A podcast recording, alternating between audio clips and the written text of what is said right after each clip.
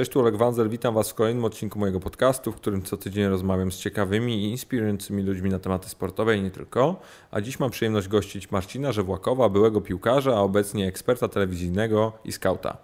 Z Marcinem rozmawialiśmy przede wszystkim o jego karierze sportowej i o tym, jak z perspektywy czasu patrzy na swoje osiągnięcia. Jestem przekonany, że naprawdę będziecie mogli się sporo dowiedzieć. Życzę Wam miłego słuchania.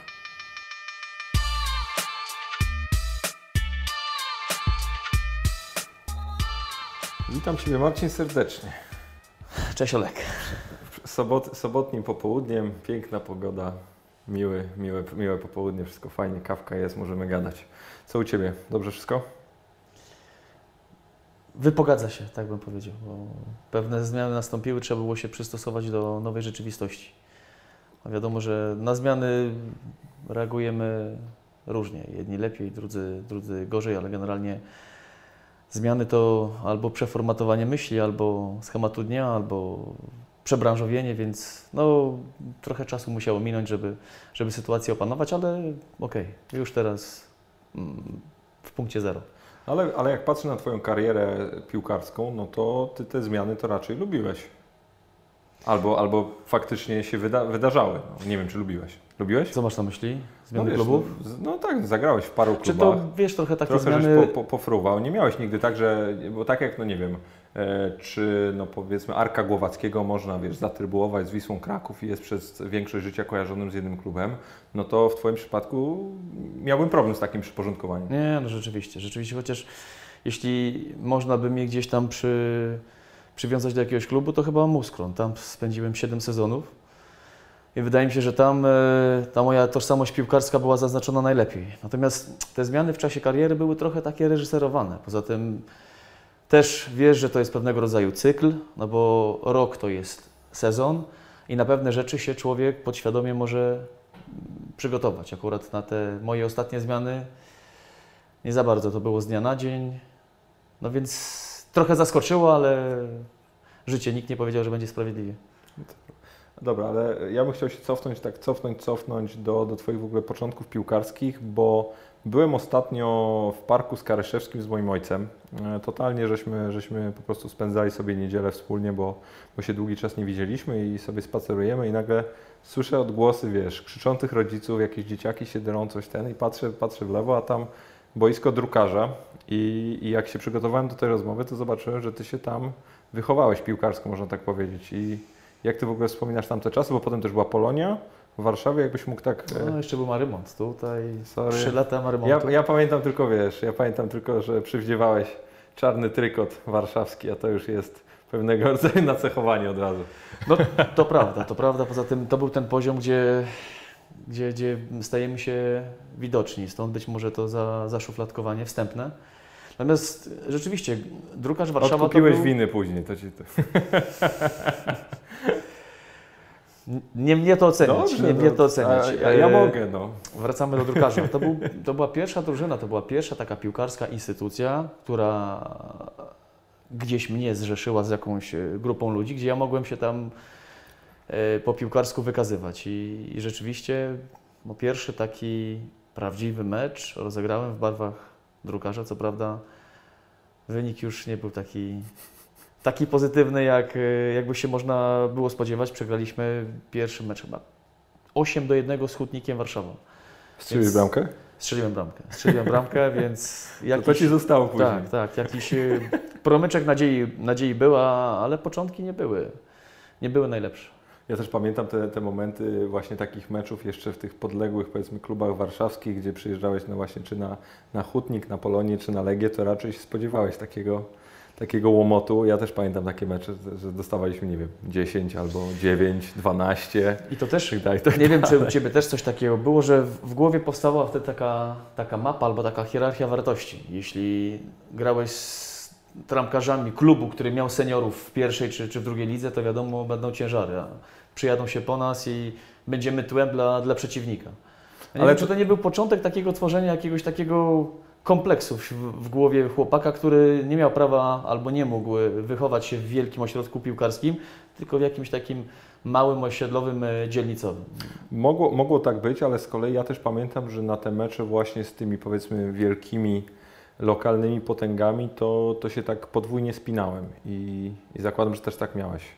Bo pytałem, czy tak miałeś. Indywidualnie. Tak, tak, no nie, no indywidualnie. indywidualnie tak. I ja nie wiem, czy wtedy właśnie nie stworzyła się taka, takie narzędzie pracy nad własnym sobą, że potrafiłem sobie podzielić mecz. Albo najpierw staram się być e, pożyteczny dla zespołu, ale po 20 minutach wiesz, że No. Że nie pójdzie. będą, ta, będą wertepy, więc w tym momencie mówię, ok, to przynajmniej zrobię coś dla siebie, żeby ten czas nie był czasem straconym albo takim czasem totalnej rezygnacji, no bo drużynie nie idzie albo przeciwnik jest dwa razy lepszy. I wtedy zawsze starałem się coś z tego meczu wydrapać, albo asysta, albo bramka, albo jakieś dobre zagranie. I to się wtedy z- u mnie zrodziła praca nad własnym sobą. A w kontekście tej pracy nad własnym sobą nie masz takiego wrażenia ostatnio, że piłka nożna się staje coraz bardziej sportem indywidualnym? Mam. Bo ja im, im dłużej patrzę, wiesz, no te wielkie, już pomijam te wielkie transfery, które się wydarzają, ale my dzisiaj to obserwujemy poszczególnych zawodników, raczej e, sympatyzujemy z nimi, jak oni migrują z klubu do klubu i ten kolektyw według mnie staje już się coraz mniej istotny. Znaczy to też na pewnym poziomie. Ja to mam wrażenie, że, że to jest y, pewnego rodzaju etapowość, że do pewnego momentu, kiedy nie jesteśmy jeszcze bardzo dobrymi piłkarzami albo nie trafiliśmy do tych klubów y, topowych, to rzeczywiście to jest piłka nożna, to jest uprawianie sportu, to jest y, zarabianie pieniędzy w taki sposób. Natomiast później, jeśli stajesz się pewnego rodzaju figurą, ikoną, to tak naprawdę futbol jest tylko pretekstem, żebyś mógł się od innej strony szerszej publiczności e, pokazać i zadbać, troszkę kultywować swoją publiczność. Bo ja też tak patrzę, ostatnio mi wpadł mój syn, obserwuje takie rzeczy różne dotyczące piłkarzy.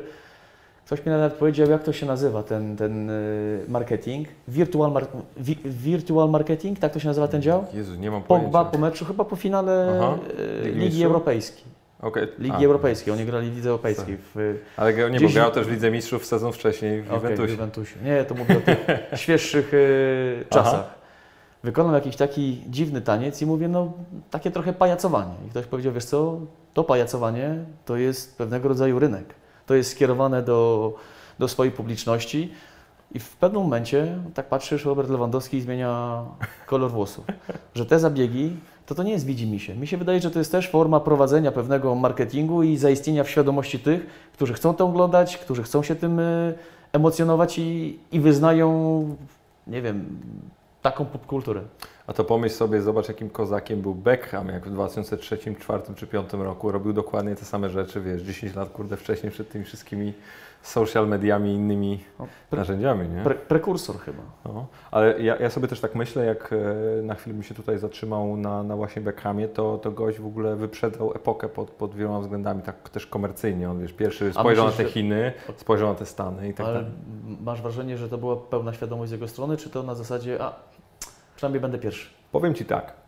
Ostatnio e, do jakiejś tam dyskusji w ogóle u mnie służbowo przygotowywałem się i, i zobaczyłem taki case, gdzie Beckham, on miał bardzo długo, chyba pięcioletnią współpracę z H&M, no z tą sieciówką y, ubraniową i, i to wyniknęło, słuchaj, z tego, że on przez bardzo długi czas chciał zaprojektować swoją linię bielizny i razem ze swoim agentem oni szukali no, potencjalnie producenta, który mógłby to dla nich zrobić i finalnie spotkali się gdzieś z tym H&M-em i, i stworzyli no właśnie kolekcję w ogóle całej tam e, bielizny, jakieś tam piżam, różnych skarpetek, różnych innych rzeczy tego właśnie Beckhama.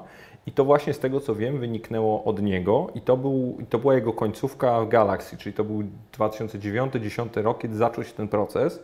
I mi się mimo wszystko wydaje, że tak jak może nie podejrzewałbym go o super świadomość w 2004 czy 2005 roku, tak już pod koniec, gdy on był w tych Stanach, faktycznie widać było, że i wpływ tej jego żony naprawdę dawał, dawał o sobie znać, bo, bo faktycznie stał się troszkę bardziej światowy inaczej do rzeczy podchodził, ale też nagle kompletnie zaczął inaczej za, zarządzać swoją marką. I mi się wydaje, że, Nie wiem, czy że był tutaj, świadomy. że generalnie świadomość piłkarska, albo piłkarz też chce się trzymać swojej, swojej działki.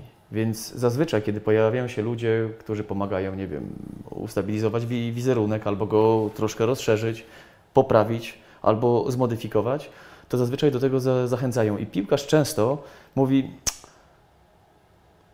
co ja ryzykuję?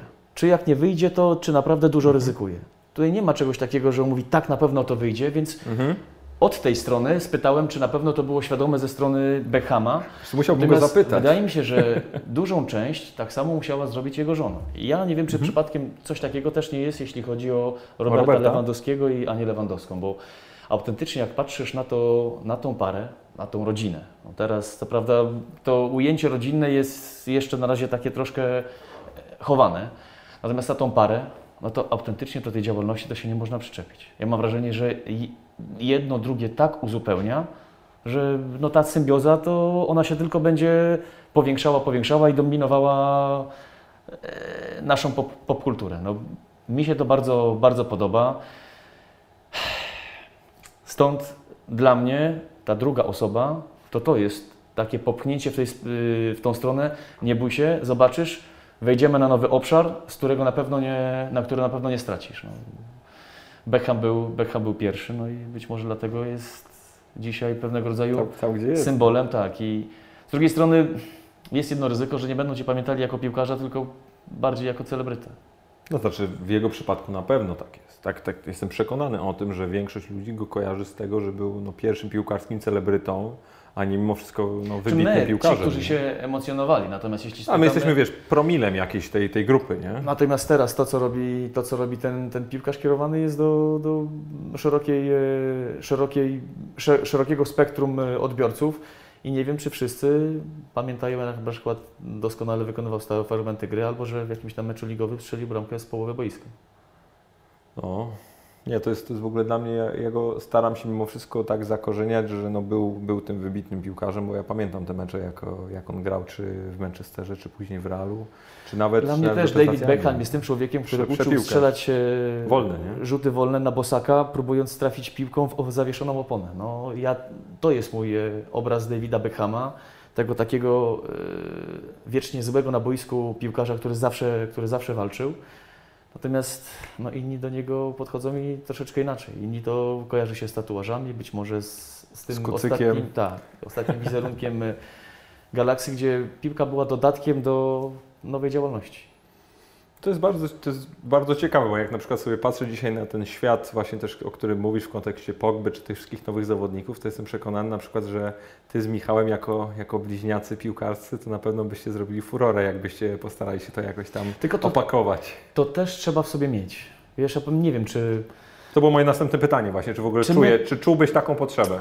No właśnie, i nie wiem, tutaj chyba, Chyba zas, zasłonię się tym stwierdzeniem, że my to ra- raczej bardziej stara szkoła i, i te wszystkie zabiegi marketingowe z boku na pewno w mniejszym stopniu niż ci piłkarze, których żeśmy, których żeśmy wspomnieli, tak jak Pogba czy Patrice Evra, on też tak lubił pośpiewać, trochę się pokazać. No.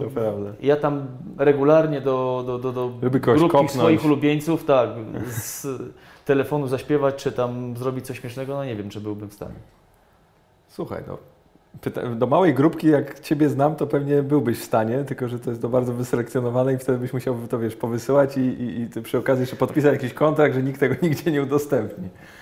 Ja mam czasem bratu albo Kamilowi Kosowskiemu, czasem coś takiego jestem w stanie wysłać, ale to jest typowo prywatne i to nic za, za sobą nie niesie. Trochę tylko tam pośmiać się i potwierdzić y, pewne rzeczy albo, albo zafundować jakiś taki miły przerywnik y, szarego dnia.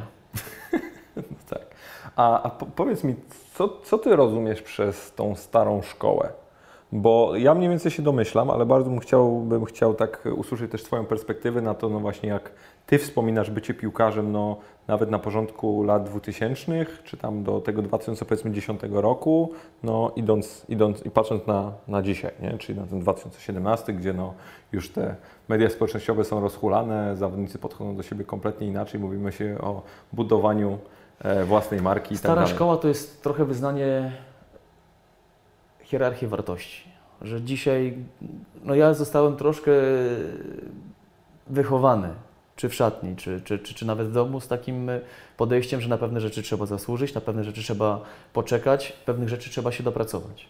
Więc pod koniec swojej kariery też złapałem, że nowa generacja przychodzi i to też nie jest może do końca wina nowej generacji, tak? Zostali wychowani, takie były warunki, więc no tak, y, tak to postrzegają. Ale było podejście na zasadzie, że wszystko jest, jestem w tej drużynie, to też mi się należy. Więc stara szkoła to jest to, że żeby ktoś Cię uznał albo żebyś mógł uzurpować sobie prawa do czegoś, to coś najpierw drużynie czy klubowi daj. Na tej zasadzie. Ja tak samo, Mhm. okej, ja, my też jesteśmy troszkę skrzywieni, nie wiem jak, jak Ty Olek, ale no ja doświadczyłem fali, yy, zjawiska fali w futbolu, że przychodził stary i on decydował, czy będziesz siedział na krzesełku obok niego, czy się przebierzesz yy, pod prysznicem. No i nie mogłeś nic powiedzieć. Więc to na pewno pozostawiło pewne... uważasz, że to jest dobre? Ja bym to wypośrodkował. Mhm. Natomiast nie uważam, że dobre jest to, że dzisiaj sobie młodzi siedzą w autobusie, wchodzi starsza osoba i nawet nikt nie wpadnie na pomysł, że można by komuś ustąpić siedzenie, bo do tego to się sprowadza. Ok, mamy pewne przykłady piłkarskie, mamy przy, pewne przykłady, nie wiem, życia, rodzi, y, życia rodzinnego czy takiego życia codziennego, ale tu zaczyna się pewnego rodzaju hierarchia czy, czy gest. I ja jestem za tym, żeby tą hierarchię utrzymać. A to w jaki sposób na przykład uważasz, że można by faktycznie trafić do tych młodszych zawodników? Bo ja się z Tobą zgadzam i też, jak ja pamiętam, była taka bardzo fajna, fajna historia jeszcze gdy ja już wtedy byłem pół roku w pierwszym zespole Lecha i do tego z pierwszego zespołu wchodził Karol Linetty. I pamiętam, że na pierwsze no, jakąś tam odprawę czy zebranie wchodził i, i się tam ze wszystkimi witał i do Krzyśka Kotorowskiego powiedział dzień dobry. On, wiesz, Karol jest w moim wieku, Krzysiek miał wtedy 35 albo 36 lat, no i my mieliśmy po 17, czy tam po, po 16 z ogonem i faktycznie było nas bardzo, no dużo starszy i bardziej doświadczony i to mi wtedy tak rzuciło pewnego rodzaju też taką, no skłoniło mnie do refleksji i, i zacząłem się nad tym zastanawiać, czy ja też faktycznie na przykład dobrze funkcjonuję w tych wszystkich e, środowiskach. I pamiętam, że starałem się mimo wszystko dużo bardziej też jakieś tam te hierarchie utrzymywać, no bo też to miałem gdzieś tam z domu, ale z kolei potem jak wszedł, już przychodziłem do Legii 3 lata później, no to kompletnie wyglądało to inaczej. Nie? Ten rzut jeszcze dwa lata od nas młodszy, no kompletnie miał inne podejście do tego. No widzisz, no, dzisiaj młody zawodnik jest w stanie przyjść do wspomnianego na przykład e, Krzysztofa Kotorowskiego i powiedzieć mu siema za pierwszym razem, na takiej zasadzie. Więc to jest pewnego rodzaju spłaszczenie jakiejś hierarchii albo skrócenie dystansu. Na co być może Krzysztof Kotorowski nie ma ochoty, bo mówi, kurde, no weszło dziecko, więc ja to wyznawałem, więc chciałbym, żeby po części to dziecko też to wyznawało. Więc ja byłem naznaczony właśnie tym, że wchodziłeś do, do zespołu, to trochę potulnie, skromnie. Z biegiem czasu, kiedy stanowiłeś o sobie, stanowiłeś o drużynie, to mogłeś coś więcej powiedzieć. Dzisiaj wydaje mi się, że jest podejście takie trochę wychowania, nawet w piłce nożnej, bezstresowego. Że nie ma czegoś takiego, że młody zawodnik czy, czy nowy zawodnik e, wchodzi do środka do dziadka albo nosi piłki. Nie, nie, nie. Teraz robimy, wszystko będzie, wszystko ma swoje miejsce, swój czas. Ja za tym nie jestem. Ja jestem mimo wszystko za hierarchią y, w drużynie i być może przez to widzę starą szkołę, bo wydaje mi się, że, że te dawne roczniki wyznawały właśnie takie, takie podejście. Ale z jednej strony mówisz hierarchia, a z drugiej strony ja też e, pamiętam, że czy jak ja akurat z Twoją osobą, tak żebym troszeczkę Cię bliżej poznał, w sensie jako dowiedział się o Tobie więcej, to było już w sezonie, gdy wróciłeś do Ekstraklasy grać w Bełchatowie i była taka chyba historia w Kanal Plusie pokazana, że wzięli Ciebie oraz dwóch maków i właśnie no, opowiadali o jakiejś tam Waszej relacji, że faktycznie Ty byłeś dla nich takim w pewnym sensie, no nie wiem czy mentorem, czy no kimś takim, no faktycznie punktem odniesienia. No ale oni byli od Ciebie bardzo młod... byli, byli od Ciebie młodsi, ale faktycznie widziałem też, że jedno to jest hierarchia, a drugie to jest, że faktycznie czułeś się w pewnym sensie odpowiedzialny za tych zawodników. Tak, tylko ja od nich poczułem, tak jak pewnie Krzysiek Kotorowski od y, Karola Linettiego, Szacunek. Szacunek. Bo jak przychodzi chłopak i troszkę na wpół taki speszony mówi dzień dobry, to znaczy, że to z kim się wita dla niego to jest pan Kotorowski, a ja jestem tym, który chciałby przy nim za, zaistnieć, więc świadomy i, i normalny, normalny piłkarz to wie, że ma do, do czynienia z, z fajnym młodym chłopakiem, więc automatycznie bierze go pod siebie. Natomiast jeśli wchodzi wirażka i nie wiem, stanie obok ciebie, nie poda ci ręki, tylko ci rzuci siema, no to sobie myślisz, jakie siema. O co ci chodzi? Ty wchodzisz tutaj, gdzie ja coś znaczę, a ty dopiero być może będziesz miał na to szansę. I momentalnie dochodzi do takiego skrócenia dystansu, spłaszczenia pewnej hierarchii. Ja, ja za tym nie jestem. Więc jeśli widzę poprawne zachowanie u chłopaków, którzy mają potencjał i być może za pół roku będą na tej samej, będziemy nadawać na tej samej nucie i będziemy o tym samym decydować w zespole, to dlatego ja ich pod swoją kuratelę biorę i wykazuję wo, wobec nich zainteresowanie i pewnego rodzaju odpowiedzialność. Druga rzecz, no to samo to, że no, byliśmy bliźniakami. To tak samo pewnie spowodowało, że Makom bliżej było do, do mnie, a nie do może Kamila Kosowskiego, który brata bliźniaka nie ma, ale okej. To byli też tacy chłopcy, którzy doskonale wiedzieli, z kim mogą pozadzierać, z kim nie, z kim można się pośmiać, ale z maczkami nie ma nudy w szatni. Czy jest wygrana, czy jest remis, czy jest przegrana, czy są ciężkie treningi, czy jest zima, czy jest lato, z nimi jest zawsze wesoło. No ale to też o Was tak można powiedzieć według mnie, że z żewłakami też nudy nie ma. Wiesz co, to nie mnie, nie mnie to oceniać, nie mnie to oceniać, ale rzeczywiście tak jak e, życie nie lubi próżni, tak, e, że Włoki nie, lubi, nie lubili nudy. A Ty, a z Waszej dwójki, kto był taki bardziej y, ekstrawertyczny, zadziorny? Michał, Michał. Ja byłem ten, Ty ja byłeś był taki... nie, nie, niepozorny, ale cicha woda? Znaczy ja się potrzebowałem dwie sekundy dłużej zastanowić, za- zanim coś zrobiłem, a Michał czasem działał instynktownie, więc tutaj ja bym powiedział, że ja byłem ten taki klasyczny, y, wypośrodkowany, a Michał był taki energetyczny i działający od razu. Nie, bo, bo, bo, bo, bo jak miałem okazję Was obu poznać i, i trochę z Wami czasu pospędzać w różnych konfiguracjach, to jednak niesamowite jest to, że przy Waszych skrajnych naprawdę można je bardzo wprost e, też jakby no, stwierdzić różnicach, tak? No to jesteście bardzo podobni. I to już nie mówię tylko o aparycji, tylko faktycznie w niektórych zachowaniach. Nie? No niektórzy mówią, że śmiejemy się tak samo, jak opowiadamy kawał, to tak samo mówi, to, Tak, to jest tak, tak, niemożliwe. to Mówię, kurde, no jakby Michał opowiadał ten kawał. Mówi, ty się tak samo śmiejesz. Ja się złapałem na tym, że jak czasem ktoś tam jakąś wiadomość głosową wysyła do Michała i odsłuchuje, to jakbym słyszał swojego brata. Więc no pewnie, pewnie tak jest, no ale okej. To tylko potwierdza, że jesteśmy jedno, jednojajowe bliźniaki, tak? Nie mylić z jednojajeczni. A jak przez te, przez te lata wszystkie no, Waszych karier, takich no, powiedzmy troszeczkę obok się, się kształtowała Wasza relacja? My żeśmy raz mieli kryzys. To pamiętam, to był pierwszy raz, kiedy i jeden i drugi no weszliśmy w takie relacje miłosne. On miał pierwszą dziewczynę taką poważniejszą, ja miałem pierwszą e, dziewczynę poważniejszą i pamiętam, że ten okres nieprzyjemny, bo czasem zachowywaliśmy się wobec, wobec siebie kompletnie nie jak bracia. Ja myślę, że, że to było nowe doświadczenie i, i też nie wiedzieliśmy, jak to wypośrodkować. A w którym momencie to było? 20 lat? Łe, szybki kryzys. 19-20 lat. To pamiętam, że wtedy między nami dochodziło do, do nieporozumień, potrafiliśmy robić sobie coś na złość. A pamiętam, ja, ja to jak dzisiaj pamiętam. Dla mnie to był fatalny, fatalny okres, natomiast te znajomości, te e, relacje miłosne, tak, one się pokończyły i wszystko później wróciło do, do normy. Nie wiem, czy Michał ma to samo odczucie, natomiast ja obiecałem sobie, że ja nigdy nie dopuszczę do tego, żeby ktoś stanął między mną a moim bratem. Czy to jest y, żona, czy to jest y, przyjaciel. Nie, to jest mój, mój brat bliźniak i tutaj nikt nie, nie będzie wchodził. Jeśli ktoś odważy się to burzyć albo jączyć, no to musi się liczyć z konsekwencjami. Mam, mam nadzieję, że, że do tej pory o to, o to dbam i, i Michał tam nie zarzuci mi, że czasem coś odbyło się kosztem, kosztem jego. A przez te no, lata przeplatania się, no bo wygraliście razem w reprezentacji Polski, ale w klubie, no poza tą Polonią na samym chyba początku, już później nie, nie graliście. Nie, Olek, byliśmy, trzy, Gdzie? byliśmy rok w. Beveren i trzy A, w lata, Okej, czyli w Belgii. trzy lata w, Dobra. w Muskrun, więc to był taki okres, kiedy, no, kiedy naprawdę ta, ta relacja ona była tak, za, tak za, zahartowana.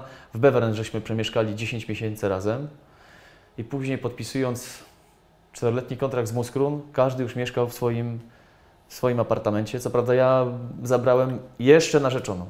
Michał był sam, ale przez to, to często on do nas przychodził na, na obiady. Później po roku przyjechała jego żona i, i zaczęliśmy tak naprawdę żyć na własne konto, ale byliśmy jeszcze w jednym klubie. Natomiast kiedy Michał odszedł z Muskrun do Anderlechtu, to te 6 miesięcy odbiło się bardzo i psychicznie, i pod względem formy. Tak?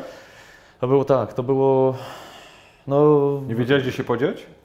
Ja, ale Michał przyjeżdżał z- Brukseli i chciał mieszkać, znaczy i chciał e, spać w Musklu. Ja mówię, Michał, to masz jutro o 10 trening. Do Brukseli tam są kosmiczne korki, kiedy tam wbijasz się na ten, na ten ring. Ja mówię, ty będziesz musiał wstać o 5 rano. Dobra, dam radę, czy coś takiego, ale trochę chcę poddychać tym, tym powietrzem. Mówi, trochę, trochę chcę tutaj pobyć, gdzie, gdzie się czuję bezpiecznie, ble, ble, bo, bo te początki, kiedy trzeba było się zupełnie odnaleźć e, w innych miejscach, no łatwe nie były. A to powiem Ci, to jest super historia. taka- Inna historia. Pamiętam, O, jak dawaj. byliśmy w Beveren, to był pierwszy klub, kiedy wyjechaliśmy z Jechaliście, kraju. nie? Pamiętam, po dwóch miesiącach Michał poszedł do Stanisława Gzila, który był naszym trenerem. Mówi trenerze, ja muszę chociaż na jeden, dwa dni wrócić do, do Polski, bo potrzebuję tego bardziej niż, yy, niż tlenu. Zagraliśmy mecz chyba w sobotę i Michał dostał niedzielę, poniedziałek wolny, we wtorek miał się zjawić na, na treningu. Wróciliśmy do domu po meczu, miał samolot w niedzielę o 6 rano. Kazał mi się zawieźć na lotnisko o 23 w sobotę i o 23 siedział na lotnisku, bo mówi, ja już się czuję bliżej Polski. Ja mówię, Michał, ty jesteś chory? A mówi, Marcin, ja się tak stęskniłem za Polską, że ja chcę tam siedzieć, zostaw mnie. Ja wiem, że tam o 8 miał odlot, to tam już siódmo zacznie się ten boarding czy coś takiego i on całą noc, całą noc siedział na lotnisku, ty sobie wyobrażasz? Więc czasem tak jak niektórzy mówią, że wiesz, że piłkarze mają takie fajne, fajne życie i, i usłane życie, to czasem chciałbym właśnie taką historię opowiedzieć, że, że czasem w swojej karierze to ze sobą bardzo walczysz i boisz się o to, że nie pokierujesz jej tak, jakbyś chciał. Czasem idziesz po omacku, a czasem to nieświadomość pewnych rzeczy pozwala ci przetrwać, a, a nie jej świadomość. I tutaj na przykład, gdyby ktoś pomyślał, popatrzył na karierę Michał, nie, no jak to mówi Wojtek Hadaj, bajka, bajka życie. Gdyby Michał mu powiedział, że no rzeczywiście w Beveren cierpieliśmy. To nie był klub z góry tabeli, to był klub, który miał się utrzymać przed, przed spadkiem. Nie było wtedy wielkich pieniędzy. Było generalnie gra o to, żeby zostać w, w lidze, pokazać się e, innym klubom i spróbować zostać, bo niestety w Polonii Warszawa ówczesny prezes powiedział, że my już lepszymi piłkarzami nie będzie, więc on nas, na, na nas nie będzie stawiał. Więc ten wyjazd był takim trochę udowodnieniem sobie, ale tak samo innym, że, że się mylą. I my na przykład byliśmy, jesteśmy przykładem tych piłkarzy, którzy nie wyjechali w nagrodę, tylko wyjechali za granicę, żeby obronić się i, i pozostać piłkarzami. Bo jeśli nie, no pewnie zostały mi te studia, które wtedy jeszcze, jeszcze ciągnąłem i poszukanie sobie być może szczęścia jako piłkarz w, w drużynie troszkę niżej grającej.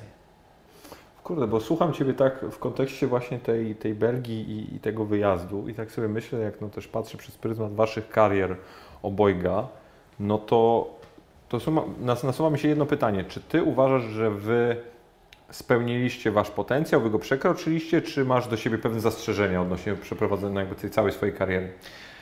Olek, ja mam, nie mam poczucia straconego czasu, ale ja czasem zastanawiam się, czy ja byłem bardzo utale- utalentowanym piłkarzem. I jaka to była proporcja charakteru do, do talentu, bo Olek, talent w piłce nożnej jest zdecydowanie dzisiaj przeceniany. Dzisiaj to musisz mieć 65% charakteru i 35% talentu. Bo robienie kariery to nie jest stale pójście do przodu, tylko czasem przetrwanie danego momentu. Tak jakbyś się wczepił w ścianę i nie pozwól oderwać się od ściany. Nie musisz iść wyżej. I ja widziałem właśnie, że ci, którzy nie, ci, którzy nie robili karier, odpadali od ściany, a ja zostawałem. Wcale nie szedłem do góry. I to jest też etap robienia kariery. Masz 3-4 takie momenty, że trzeba przetrwać. I później nagle się okoliczności przetasują tak, że zrobisz trzy kroki. Ale na to pozwala tylko charakter i marzenia. A to, to jest na przykład według mnie największy problem w ogóle dzisiejszych, no powiedzmy, młodzieży czy młodych piłkarzy. Ogólnie, dobra, inaczej, ogólnie młodzieży na świecie. My nie jesteśmy cierpliwi. My nie mamy, nie mamy tej takiej wytrwałości w, w momencie i my bardzo szybko się nudzimy i bardzo szybko chcemy zmieniać. I jak tak przenosząc to na środowisko piłkarskie, to mi się wydaje, że jest wielu piłkarzy młodych, którzy wyjeżdżali z ekstraklasy, że chcieli wszystko za szybko. Ja nie wiem, czy ja jestem tą osobą, która może to oceniać. Ja też uważam, że w pewnym momencie Nie musisz oceniać, możesz dać jakiś swój pogląd. Znaczy, okej, mój, moim pogląd, mm, mój pogląd to rzeczywiście niski pró- próg nudy. Tu co chwila coś ma być nowego, coś. Ja uważam, że te generacje moja i, i przed nami, przez to, że mieliśmy mniej, to potrafiliśmy bardziej o to walczyć, bardziej walczyć o to, żeby coś poprawić albo żeby coś osiągnąć. Dzisiaj generalnie generacje mają lepsze warunki. Tak naprawdę dzisiaj piłkarz to nie musi wyjeżdżać e, z kraju, bo czasem wyjeżdżając z kraju wcale nie ma lepszych pieniędzy, a na pewno nie ma lepszej infrastruktury. Więc piłkarz Legii to tak naprawdę czeka naprawdę na doskonałą e, okazję. Natomiast nie zawsze będąc piłkarzem Legii jesteś w stanie trafić do takiego klubu, który Cię zadowoli finansowo pod względem infrastruktury czy miejsca, miejsca, miejsca w Europie. Więc za naszych czasów, za moich czasów, bycie w czołowej drużynie było pewnego rodzaju celem, ale etapem. Ja marzyłem o tym, żeby zagrać w reprezentacji, ja marzyłem o tym, żeby spędzić chociaż jeden sezon za, za granicą. Na przykład.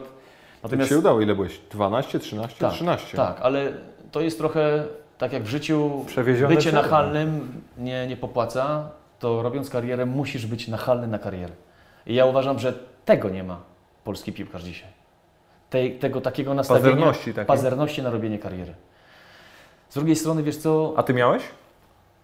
No wydaje mi się, że tak. Pytam, no wiesz, nie, no, ja jakby, jak patrząc na, nie, patrząc na wyniki twoje, ewidentnie miałeś, bo faktycznie chciałeś jak najdłużej zostać e, za granicą i grać na wysokim poziomie. No słuchaj, no pograłeś w tym, w tym APL-u, zagrałeś w Lidze Mistrzów, strzeliłeś bramkę Chelsea, no to to jest tak naprawdę no, zajebista nagroda. Ile, ile lat miałem? To samo zobacz się- na Sagana, tak? E, Nie grał w Southamptonie, poszedł do Olborga, zagrał w Lidze Mistrzów, strzelił bramkę. No, Dokładnie. super historia. Dla mnie. No Zresztą zobacz- bardzo, według mnie bardzo podobni jesteście pod wieloma względami. Tak. Tylko wiesz co, ja Ci powiem szczerze, my też nie byliśmy piłkarzami czy tymi modelowymi karierami. My możemy powiedzieć, że coś żeśmy przeżyli, że przeżyliśmy pewnego rodzaju karierę w piłce nożnej. Natomiast to też nie jest taka kariera, którą będziesz studiował i, i wyciągał y, albo próbował ją naśladować. Natomiast mi się wydaje, że my byliśmy właśnie przykładami piłkarzy, którzy potrafili o siebie walczyć i w sytuacji, kiedy napotykali większe, mniejsze trudności, to nie zmieniali, tylko próbowali tą sytuację wyratować albo poprawić. I, I być może w moim przypadku, w wieku 32 lat, to też zostało trochę wynagrodzone, też mi się trafiło trochę, trochę piłkarskiego luksusu, bo udało się zagrać w, w Lidze Mistrzów. Ale to też pokazuje, że no do momentu, kiedy czułem, że jest prąd, jest ochota, jest entuzjazm, to ja tą karierę chcę robić, a nie odcinać kupony i cieszyć się tym, że jeszcze mogę gdzieś za piłką pobiegać. A masz jakiś moment, którego żałujesz? Mam. Który? Albo Przejście do momenty? No mecz? Przejście do A to wypożyczenie, tak? Wiesz co, no, no to- właśnie, no to właśnie. był transfer. To był transfer? Natomiast- Ja byłem przekonany, że to było wypożyczenie. Nie, nie, nie, nie. Ja Oż ty. s- Bo to nawet, że tak powiem, w jakichś statystykach figuruje jako wypożyczenie. Znaczy, po statystykach to widać, jakby to było wypożyczenie i nieudane wypożyczenie, zarówno ze strony klubu, jak i z mojej strony, bo to jest jedyny klub, w którym ja nie strzeliłem gola w, w lidze i do dzisiaj mnie to trochę piecze. To jest taki... Śnią ci się te sytuacje niewykorzystane? Wiesz co, ja miałem ekstra setkę w pierwszym meczu, nie wiem jak tego nie strzeliłem i ja wiem, że gdybym tą bramkę strzelił, to moja kariera w mecz wyglądałaby zupełnie inaczej.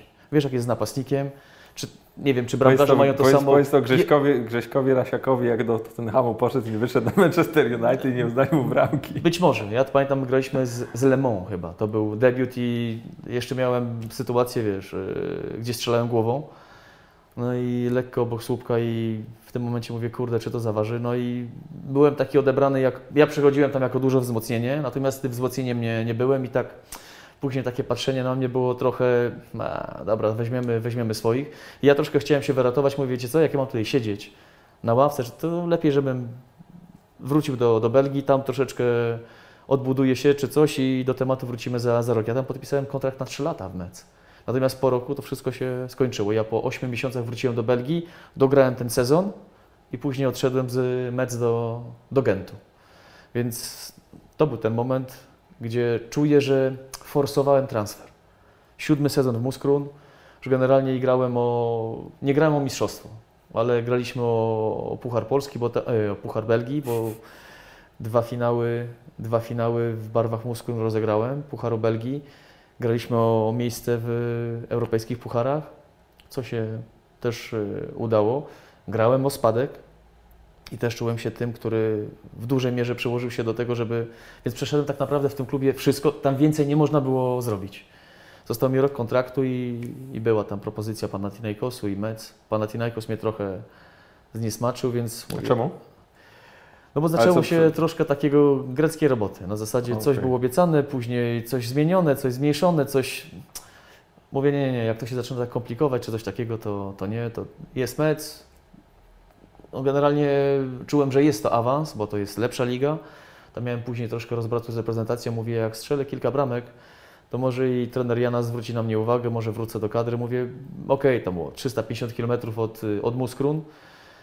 Też nie jakiś, nie wiadomo jaki wielki, wielki klub, ale mówię, okej, klub, który jeśli strzelę tam 5, 6, 10 bramek, to, to sobie zbuduje nowy status i nowe doświadczenie.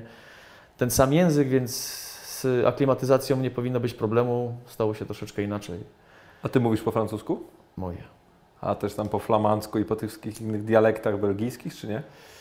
Wiesz co, flamandzkiego się z urzędu nie chciałem uczyć i nie przekładałem się do tego. Oczywiście te słownictwo takie piłkarskie, e, zagadnienia szatni rozumiałem, bo też zdarzało się tak, że trener na, na odprawie mówił i po flamandzku, i po francusku. Więc czasami jeszcze mówił do tego po, po angielsku, więc czasem ta odprawa, odprawa śmiesznie wyglądała. Zwróciłeś kiedyś uwagę, jak stoją Belgowie i śpiewają hymn? Nie. No i część śpiewa po francusku, część po flamandzku. Flamandzku. No, no taki A mały kraj, ale A, cze- a kraj... częściej śpiewa. Nie, generalnie wiesz, pewnie wszyscy się identyfikują, ale po, po flamandzku i po francusku. A ty, ja, wiesz, ja mam też inaczej, możliwe, że nawet zwróciłem uwagę, ale ja nie potrafię rozróżnić języków. Nie, ma, nie wiem, jak flamandzki brzmi. To jest połączenie angielskiego z niemieckim, Mhm. jest bardzo gardłowy, taki harczący. Okej. Więc to nie jest coś takiego melodyjność jak włoski, czy francuski, czy na przykład hiszpański. Tym bardziej mnie to nie pociągało, żeby, tak, taki. tak, żeby się tego, tego uczyć.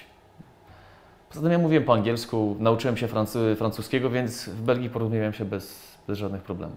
A z- zatrzymajmy się na chwilę na tej, na tej Belgii, na reprezentacji Belgii, bo jak e, mi się wydaje, że ty byłeś w ogóle w momencie tam, w, w klubach belgijskich, gdy no, formowała się tak naprawdę ta wielka kadra Belgii dzisiejsza, no, czy tam jakiś ten zalążek przynajmniej, bo dzisiaj faktycznie ci zawodnicy, którzy są, musieli być w pewnym sensie wypadkową jakiegoś tam myślenia w tamtym okresie, gdy tam byłeś. No, to w oczy? rewolucji. Znaczy ja wtedy się, to był rok 2000 i ja wtedy się już spotkałem z tym, że młodzi chłopcy chodzą do szkoły, mieszkają w, w internacie. Boże, jaki ty jesteś stary. Tre- Rok 2000, fuck. Teraz jak ja Ja kupuję, byłem taki. jak kupuję bilet na lotniczy na internecie, to czasem trzeba tam wbić e, datę urodzenia. To tym wiesz, suwakiem tak musisz tak ze 4 z 5 razy przesunąć, bo żeby dojechać do 76, to wiesz, ze dwa ekrany trzeba, nie? Pełne. O, fuck. No, Ty zdajesz sobie sprawę, że ty jesteś ode mnie 19 lat starszy? czyli jak ja debiutowałem w lidze, to ty byłeś w planach.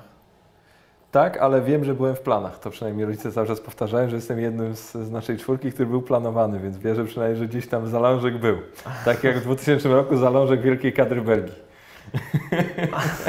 Zgadza się. Natomiast rzeczywiście wtedy, wtedy ta, to podejście, zmiana programu, zmiana podejścia do kreowania młodego piłkarza w Belgii już następowała. To pamiętam, że tworzyły się te, te akademie. Pamiętam, że 14-15-latkowie już z nimi poruszano tematy taktyki, czy na przykład budowy własnego ciała. Oni mieli swoje ćwiczenia, które wykonywali, nie wiem, przed, y, po śniadaniu czy coś takiego, po to, żeby swoje, swoje ciało przygotować do, do tego, co, co będzie w treningu i, i co będzie dalej w, w jego kar- karierze. Więc rzeczywiście tam czułem, że to nie jest przyjście na trening, odbycie treningu, prysznic i, i do domu. Tam tak naprawdę dzień młodego piłkarza zaczynał się od, y, od godziny 8 rano, kończył się koło godziny tam 17 i wracali do internatów, mieszkali poza, Poza poza, miastem? poza miastem. Właściwie w drugim końcu, czasami w drugim końcu y, y, kraju, bo to tak samo było tak, że przyjeżdżali niektórzy młodzi chłopcy z innego miasta, spod Lierz czy coś takiego, Mhm. więc I co, i na weekendy wracali do domu? Czy... Tak. Okej. teraz na przykład jak popatrzysz na, na Francję, na te e, centre de formation, to to jest pewnego rodzaju no, zaprogramowanie. No nie powiem uwięzienie, bo nikt tego na siłę nie robi, natomiast No to, no, ci to- chłopcy nie mają czasu dla siebie. Oni mają każdą godzinę wypełnioną, mają jeden dzień przeznaczony na to, żeby, nie wiem, pojechać do domu czy zobaczyć się z rodzicami, a tak wszystko odbywa się według sztywnego schematu. A to, No jest dobre, czy to jest złe? Ja nie wiem, czy ja bym tak chciał. Ja lubię odrobinę spontaniczności i dla mnie większość musi być, zwłaszcza jeśli, jeśli mówimy o robieniu kariery, to nie jest hartowanie kariery, tylko to jest robienie kariery, więc musi Cię popychać odrobina przyjemności, odrobina pasji. Nie wiem, czy te sztywne schematy tej pasji czy tej spontaniczności trochę nie zabijają. Ja byłem w interna- mieszkałem w internacie dwa lata, w Szamotułach byłem u Andrzeja Dawidziuka, to pamiętam ten okres jako jeden z takich według mnie w ogóle najbardziej produktywnych i takich no, skupionych na piłce, bo faktycznie mieszkałeś wiesz, w mieścinie 10 tysięcy osób, to nie, nie robiłeś nic innego, tylko grałeś w piłkę i myślałeś o piłce i żyłeś tą piłką. I ja się, wiesz co, obawiam tego w kontekście tych młodych dzieciaków, o których Ty mówisz, że jakby któryś na przykład zapragnął trochę tych przyjemności i by chciał troszeczkę zmienić ten tryb, to by w pewnym momencie mu czegoś zabrakło do tych chłopaków, którzy faktycznie byliby sfokusowani przez cały ten czas na piłkę, nie? Nie wiem, tak, tak myślę. Okej, tutaj wyszliśmy troszeczkę, troszeczkę dalej, bo ile miałeś wtedy lat, kiedy byłeś w tej... 15. Aha, nie, no to o tym samym mówimy. Nie, pie- 15 Z lat. drugiej strony też troszkę muszę zwrócić chyba honor, i, bo karierze trzeba się poświęcić, więc jest, ja na przykład mam poczucie takiego, że mi jeden etap w życiu uciekł, że jak rozmawiałem ze swoimi kolegami, ja nie miałem wakacji, tak żeby sobie pojechać z kolegami i, i, polatać, po, pocieszyć się. No ja miałem wszystko zaprogramowane pod piłkę nożną, natomiast samo robienie kariery to, by, to nie było nie było czymś takim, że coś musi być zrobione, coś musi być zaznaczone i przechodzimy do następnego, do następnego etapu. Ja swoją karierę robiłem, zwłaszcza w tym wieku czy trampkarza, czy, czy juniora, na zasadzie przyjemności, że mi nikt nie kazał robić tego, tego, tego, tylko ja to sam chciałem, e, sam chciałem robić i dlatego być może mam takie podejście, że to wszystko musi być trochę podszyte przyjemnością, bo jeśli jest podszyte przyjemnością, to jest motywacja. Jeśli w pewnym e, wieku jesteś do czegoś przymuszony albo masz wyrobić pewną normę, to 15 czy 16-letnia głowa nie jest w stanie czasem tego, tego przetworzyć albo zrozumieć, albo się do końca z tym, e, z tym zgodzić. tak. Tak. Ja myślę, że tak samo młody, młody chłopak, 14, 15, 16 lat, powinien mieć moment taki, kiedy zrzuci z siebie pewnego rodzaju reżim i odda się czemuś, co mu sprawia przyjemnie. Pójdzie do kina, spotka się, nie wiem, z, z rodziną, czy, czy, czy, czy zaprosi koleżankę do, na hamburgera przysłowiowego, bo już teraz młodzi piłkarze odżywiają się troszeczkę inaczej. Już teraz się nie zaprasza do, na hamburgera. Chodzi piłkarze dzisiaj tyle zarabiają, że wiesz, że chodzisz do knajp z gwiazdką Michelin czasami. A, ja ze dwa razy byłem, ale ja Ci powiem szczerze, takie doświadczenie, żeby, żeby odbyć, natomiast żeby wracać i żeby tak e, do tego tęsknić, mnie bardziej to stresuje niż, niż daje przyjemność.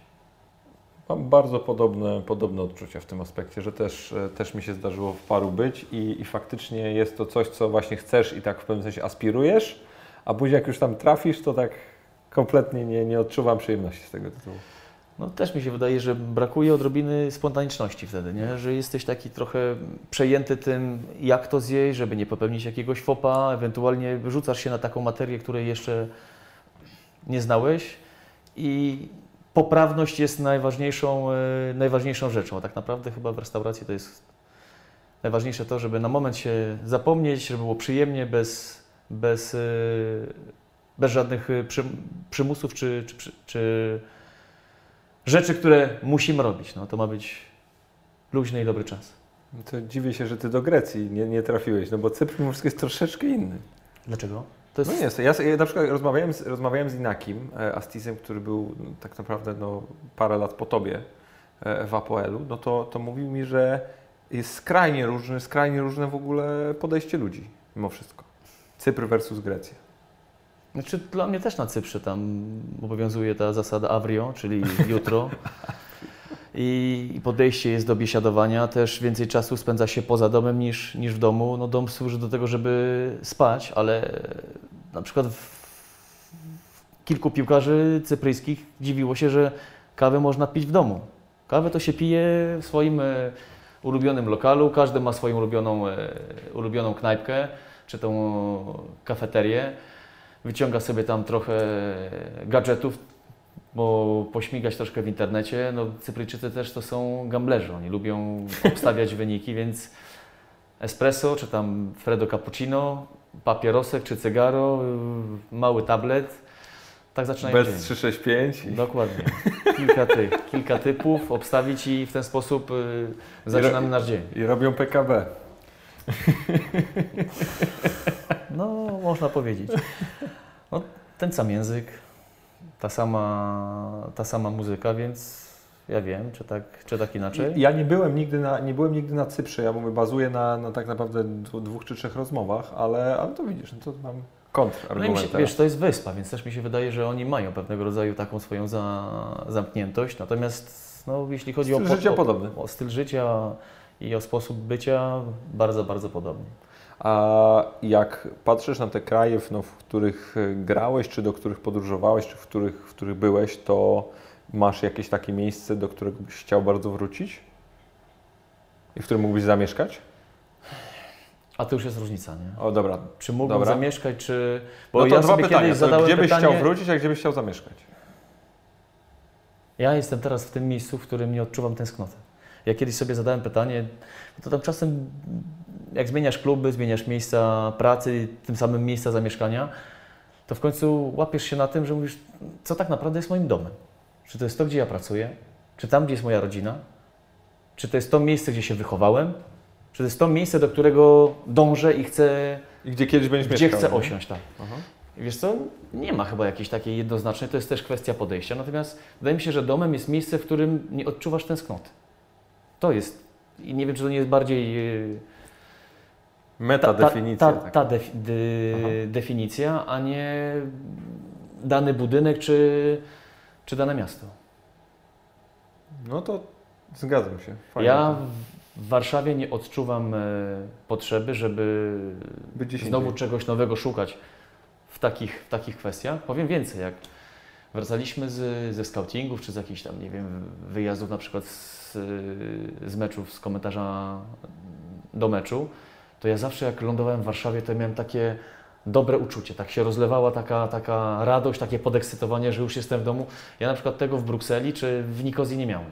Chociaż no, mi się tam dobrze żyło. Mi się tam dobrze żyło. W Belgii urodziły się moje dzieci. Ja w pewnym momencie nawet i w Belgii kupiłem dom, więc to też jest pewnego rodzaju tak masz jakby... ten dom cały czas, czy sprzedałeś? Mam. O, fajnie. Nie pytam, no. Uśmiechnąłeś się? No nie no, fajnie, no słuchaj, słuchaj ja, tutaj, ja tutaj kolekcjonuję, y, kolekcjonuję destynacje, do których mogę polatać do moich znajomych, więc, więc, więc się tutaj Olek, boję składam się- akces. Ale śmiesznie, bo ten dom jest przy samej granicy z Francją. Więc wiesz, to jest O. taka dobra baza wypadowa pod Lille. Co prawda, no nie sądzę, żeby Muskron dzisiaj rzuciło Cię na, na kolana, bo to raczej, wiesz, taki belgijski folklor i, i życie poukładane, takie na Mhm. początek, jak się urodzą dzieci, idealnie, bo dużo instytucji takich, gdzie dzieci można podrzucić, spokojnie, tak, nie ma... odebrać za tydzień. To pod tym względem tak, życie jest poukładane i, i stateczne. Mhm. Czy to mi pasowało, bo ja też robiłem karierę, więc ta stabilizacja i, i nie bycie rozrywanym przez kogoś albo przez coś, to akurat temu, temu służyło. A dzieciaki mają podwójne obywatelstwo w takiej sytuacji? Bo jak, ja nie wiem, jak prawo działa w, W Belgii. Znaczy wiesz co, ja, dzieci mogły się ubiegać o obywatelstwo, natomiast ja tego jakoś tak ni- nigdy, nie, nigdy na to nie nalegałem. Mhm.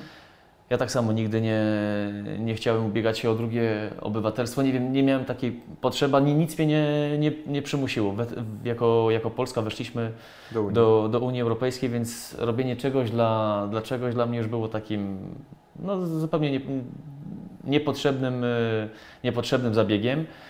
Dzieci tam się, tam się urodziły i na pewno mogłyby mieć, ale, ale nie mają. Mają jedno polskie. A w tym, jakby żeby to dobrze powiedzieć, czy zmieniło się jakiekolwiek postrzeganie Twojej osoby po tym, jak Polska weszła do Unii, jak już byłeś tam na miejscu? Ja jakoś tak nie odczułem, żeby ktoś na mnie patrzył, że przyjechałem, nie wiem, z gorszego kraju, albo z gorszej części Europy, albo że jestem jakiś taki e, mniej uposażony. Generalnie wszedłem do szatni i jak zaczynasz coś pokazywać, coś e, chłopakom dajesz, masz wpływ na drużynę, to to są atrybuty, na które, na które patrzę. No rzeczywiście pamiętam, jak wszedłem do szatni Muskrum, to na początku spojrzeli tak na mnie, bo tak, buta Adidasa, skarpetki Nike, yy, spodenki Pumy, mówi, kurde, masz wszystkie marki na sobie, nie? A oni nosili wszystko jednej marki. To rzeczywiście pod tym względem może tak sobie pomyśleli, okej, tam troszkę się jeszcze inaczej e, ubieramy, bo ja te marki miałem takie rozstrzelone, oni wszystko jedna, jedna marka, ale tak, żebym, żebym się poczuł, że na mnie patrzą z góry czy coś, to nie miałem takiego poczucia. A na pewno nie było tego poczucia, że jak weszliśmy do Unii, to nagle zmienili podejście do mnie. To ja byłem cały czas tym samym, tym samym Marcinem. A nawiązałeś jakieś przyjaźnie z- w tamtym okresie, że tak do dzisiaj trzymasz się faktycznie w kontakcie z tymi ludźmi? Przyjaźnie za dużo powiedziane. Pytam. Dobre koleżeństwa i te koleżeństwa, które mam koleżeństwa, które przetrwały, także jak dzisiaj pojadę, czy jutro pojadę do Muskru, to spokojnie mogę zapukać, zjemy ze sobą e, obiad, czy będę mógł zaprosić ich do, do siebie, nie ma problemu. Natomiast to jest właśnie taka rzecz, o której też ostatnio myślałem, że przez Twoją karierę piłkarską przewala się mnóstwo osób. Ja no, poznałem mnóstwo osób, natomiast ja z kariery piłkarskiej mam jedną przyjaźń. Tylko jedną przyjaźń. Kto? No, zostawmy, zostawmy, bo Dobrze. ja to uważam, że te rzeczy, które się, które się ceni, to się Mhm. ceni po cichu i, i najlepiej tam nikomu nie pozwolić się do tego zbliżyć, albo nawet Mhm. A to szanuję komuś bardzo. o tym. No to jest taki. Ja to, ja to trzymam trochę pod kloszem. Natomiast to była jedna osoba. Wielu znajomych i, i to czasem z tego powodu było mi przykro, że, że obowiązuje taka zasada, co trochę co z oczu, to, to i z serca czy, czy z głowy. To jest na zasadzie pracujemy razem, wbijamy się w pewien e, sposób postępowania, uczymy się pewnych, e, pewnych zachowań, ale to jest tylko wyuczenie, a nie coś, co, co zostaje. Nie wiem, czy może ze mną było coś nie tak i nikt nie chciał się ze mną e, zaprzyjaźnić, ale ja tak naprawdę z kariery mam no, jedną przyjaźń. Mi się też tak wydaje w ogóle, że dzisiaj słowo przyjaźń jest kompletnie inaczej interpretowane niż kiedyś, nie? że kiedyś tego przyjaciela faktycznie musiało się też wywalczyć, o niego zadbać, trochę, Coś- tro, trochę wytrwać też w tym. To jest to, co mówię z tym trzymaniem się ściany, nie? Że, że przyjaźń jest troszkę tak jak, no wiesz, małżeństwo czy dobry związek, że to nie zawsze jest miło, nie? nie zawsze jest fajnie i czasem masz tej osoby mega dość, ale gdzieś tam na poziomie takim właśnie ogólnym bardziej. Przeżyłeś coś dobrego i coś złego. ale chcesz, chcesz być z tą osobą, bo wyznajecie podobne wartości, bo ci na niej zależy, bo wiesz, że no, gdyby jej dzisiaj zabrakło, to faktycznie odczułbyś jakąś pustkę, nie? I to No jest dla mnie zawsze jakiś taki filtr w pewnym sensie. No więc tutaj akurat to, co powiedziałeś, wpisuje się w to, co ja sobie uzurpuję jako, Mhm. jako przyjaźń, ale mam tylko taką jedną osobę. No to, i- to i powiem Ci, Czyli i tak jest jesteś jedna bogaty, rzecz słuchaj, jedna- i tak jesteś bogaty w tym aspekcie. Okej, natomiast też zastanawiałem się nad tym, czy posiadanie brata bliźniaka nie powoduje u jednego i u drugiego tego, że nie ma potrzeby, żeby za wszelką cenę zabiegać o, o kolegów, o znajomych o, i przez to być może o, o przyjaźnie, bo ja zawsze miałem przyjaciela, ja zawsze miałem Michała. I tak samo Michał zawsze miał Marcina. Więc pod tym względem my byliśmy trochę bogatsi niż inni, Dlatego nie musieliśmy tak naprawdę o to wszystko zabiegać. Może to tak samo jest ten, ten element, który spowodował, że no, po karierze jest tylko jeden kolega, o którym mogę powiedzieć, no, mój przyjaciel. I nie Michał. I nie Michał. O, no to wiesz. Czyli dwóch. Jeden z urzędu na starcie już był, drugi taki sprawdzony i, Super. i wytrenowany. A jak patrzysz dzisiaj na te, na te swoje wszystkie lata kariery, to jak byś się podsumował?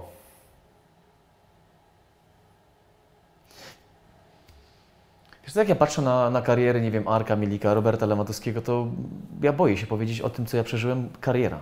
Bo no, tutaj ujęcie jest gigantyczne i tak naprawdę być może to jest dopiero definicja robienia kariery. Przy tym to ja mogę powiedzieć, nie wiem, solidna przygoda, natomiast wiesz co, ja wiem o czym mówię. Czy jak komentuję mecz, to wiem, bo to przeżyłem. Czy jeśli mówimy o reprezentacji, o tym teraz na przykład będzie losowanie grup, co się przeżywa, ja też wiem o czym mówię, bo to też przeżyłem. W tych y, układach funkcjonowałem bo byłem w reprezentacji, byłem w klubie polskim, byłem w klubie z, za granicą, w jednym, w drugim, w trzecim, w trzecim kraju. Więc wydaje mi się, że wiem o czym mówię, bo przeżyłem, bo widziałem, bo rozmawiałem, bo zetknąłem się, bo, bo mnie zabolało, bo, bo mnie ucieszyło, bo mi się udało. Więc na swoją karierę to patrzę jako czas, kapitał, doświadczenie, które w rozmowie, w działaniu, w pomocy mogę wykorzystać i wydaje mi się, że mogę być wiarygodny. Na pewno brzmisz wiarygodnie, to Ci muszę powiedzieć, jak ja też patrzę ze swojej, ze swojej strony, no chłopaka, który gdzieś tam przez całe życie aspirował i finalnie do, no, do tego momentu, żeby się sprawdzić w takim tak naprawdę no, realnym świecie piłkarskim nie doszło no, ze względów powiedzmy zdrowotnych. E, to jak teraz na przykład też słucham Ciebie, czy, czy słucham nie wiem, Sepka Mili, czy, czy z Arkiem Malarzem rozmawiałem, czy nawet z Bartkiem Bereszyńskim, czy, czy no, ze wszystkimi zawodnikami, z którymi będę teraz planuję rozmawiać, to bardzo bardzo bije od Was też taka no, ogromna w pewnym sensie z jednej strony pokora do tego, do tych wszystkich lat, które Wy poświęciliście no, tej dyscyplinie, bo tylko Wy wiecie, jak to było ciężkie, albo które były momenty fajne, albo co to znaczyło realnie no, jakiś sukces czy przyjemność, a co znaczyło faktycznie bycie w dołku, nie? I, I mi się wydaje, że jak na to wszystko patrzę z troszeczkę bocznego siedzenia, to to bardzo się cieszę, że tak mówisz, bo wielu ludzi kompletnie nie jest w stanie w żadnym stopniu tak naprawdę ocenić tego w sposób rzetelny, bo, bo, bo ich tam po prostu nie było. Nie? Z drugiej strony, wiesz co, ja czasem też muszę wziąć poprawkę na to, że ktoś mógł po prostu o tym nie wiedzieć i, i nie ma prawa o tym wiedzieć, bo rzeczywiście to są też rzeczy, o których piłkarze chętnie nie mówią. Rzeczywiście czasem trzeba spotkania takiego zaaranżowanego jak na przykład to, kiedy trochę mnie rozluźnisz, trochę mnie wprowadzisz, trochę mnie popchniesz i ja w tą stronę popłynę. Mhm. Bo ja tak samo nie opowiadam o tym każdemu i przy każdej pogadance o, o piłce nożnej. Ale rzeczywiście no były takie momenty i to czasem już masz pewnego rodzaju status, już czujesz, że możesz powiedzieć, że jesteś, że jesteś piłkarzem, ale znowu spotkać się coś takiego, jakiś taki egzamin, że boisz się, kurde, czy ja czy to mną nie zachwieje, czy znowu nie wrócę do, do poziomu zero. Więc nawet jeśli jesteś w połowie swojej kariery, to tak naprawdę nigdy nie patrzysz do tyłu, tylko patrzysz do przodu. Zawsze jest coś do zrobienia, więc zawsze jesteś pod presją, zawsze musisz się wykazywać. I wydaje mi się, że w robieniu kariery, czy w przetrwaniu kariery, najważniejsze jest to samo zaparcie. Właśnie to, to, co ja kiedyś sobie obiecałem. Mówię, ja mogę zagrać dramatyczny mecz. Ja mogę być pierwszym do zmiany, ale ja nigdy z meczu nie ucieknę. Nigdy nie powiem, że mnie boli noga, chociaż mnie nie boli, bo się boję, że, że nie pójdzie, że będą lepsi, że, że mnie obnaży. I to jest też taki jeden skalp piłkarski czy wirtualny puchar mojej kariery, że ja przez całą swoją karierę nigdy nie uciekłem z meczu. Nie grałem, dlatego że nie mogłem, albo że nie byłem w stanie.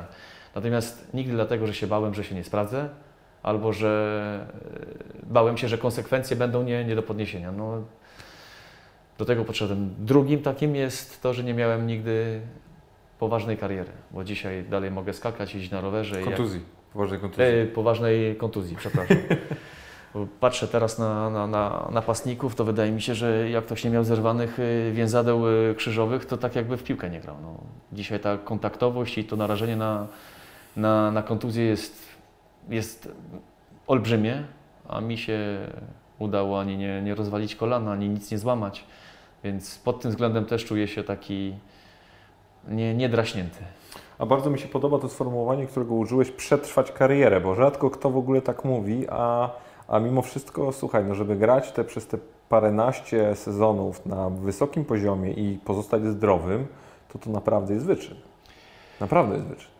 I czasem trzeba przetrwać. To czasem nie jest robienie, bo Olek, ty też wiesz, że w sezonie czasem masz więcej gorszych dni niż lepszych. I trafi ci się 9 ciężkich miesięcy, dwa miesiące ekstra, wszyscy mówią udany sezon, a ty dobrze wiesz, że to były dwa miesiące udane i w tym odniesieniu niektórzy naz nazwą to udanym sezonem. Ale ty 9 miesięcy, czego Gehenna, inni nie? przechodziłeś gehenny, bo czy wsiadałeś do samochodu, czy wracałeś do domu, czy kładłeś się, nie wiem, e, spać, to w głowie było non-stop myślenie. I teraz niektórzy mają tą siłę, żeby męczyć się tymi myślami, a niektórzy nie, dlatego nie wiem, uderzają albo w alkohol, albo idą w hazard, albo szukają jakichś innych uciech, albo gdzieś tam giną na dwa tygodnie i wybijają się z rytmu piłkarskiego. Więc tutaj robienie, przetrwanie kariery, wydaje mi się, że każde to ujęcie znajdzie swoje, swoje potwierdzenie. No. Nie, to jest, to jest w ogóle super, super takie no, pewnego rodzaju głęboka refleksja, ale jak ja sobie dzisiaj o tym też pomyślę, to, to stanowczo to jesteś sumą raczej tych nieudanych momentów, z których potrafi udać się wyjść, niż tych fajnych. Ja się ostatnio zastanawiałem, czy na przykład w mojej karierze było więcej tych dni, z których ja się cieszyłem, czy tych, w których no, musiałem zasuwać i czasem przychodziłem taki na zasadzie, no czekam aż się trochę okoliczności zmienią, aż złapię znowu ten y, wiatr, y, wiatr w żagle, bo czasami, właściwie nie czasami, to zawsze masz takie dni, że wiesz, że jesteś pod kreską, ale na trening idziesz, bo mówisz, nie, nie, nie, nie dam się odrzucić od ściany. Ja się przynajmniej utrzymam, a później się jeszcze troszeczkę wdrapię. I to, I to jest po raz kolejny wracamy do kwestii tej wytrwałości i, i cierpliwości, i tego, że po prostu wiesz, że przyjdzie ten lepszy moment. Nie? Oczywiście, ale do tego potrzebne są marzenia. Bo dlaczego chcesz wytrwać? Bo chcesz spełnić jakieś, jakieś swoje marzenie, które na pewnym etapie robi się już celem. Bo tak się zbliżyłeś, że to już nie jest marzenie, to już jest bardziej cel. Ja pamiętam, chciałem spędzić jeden sezon za granicą, udało mi się, mhm. ale później przyszedł klub, który się interesował, bo mieliśmy dwa kluby do wyboru, albo Lirse, albo, albo Muskrum. To mówię, a teraz chcę zostać najlepszym strzelcem e, w drużynie. Jak zostałem najlepszym strzelcem w drużynie, no to walczyłem o to, żeby zostać w pewnym momencie najlepszym strzelcem ligi. Nigdy najlepszym strzelcem ligi nie, nie udało mi się, mi się być. W pewnym momencie byłem. Pamiętam, że były takie momenty, kiedy mówię, kurde, z pierwszej ligi strzeliłem chyba bramki już każdej drużynie, ale Genkowi strzeliłem na tą, jak wychodzisz na, na ich boisko, to strzeliłem na lewą bramkę, to teraz postaram się strzelić tą. Więc za każdym razem szukasz jakiegoś Aha.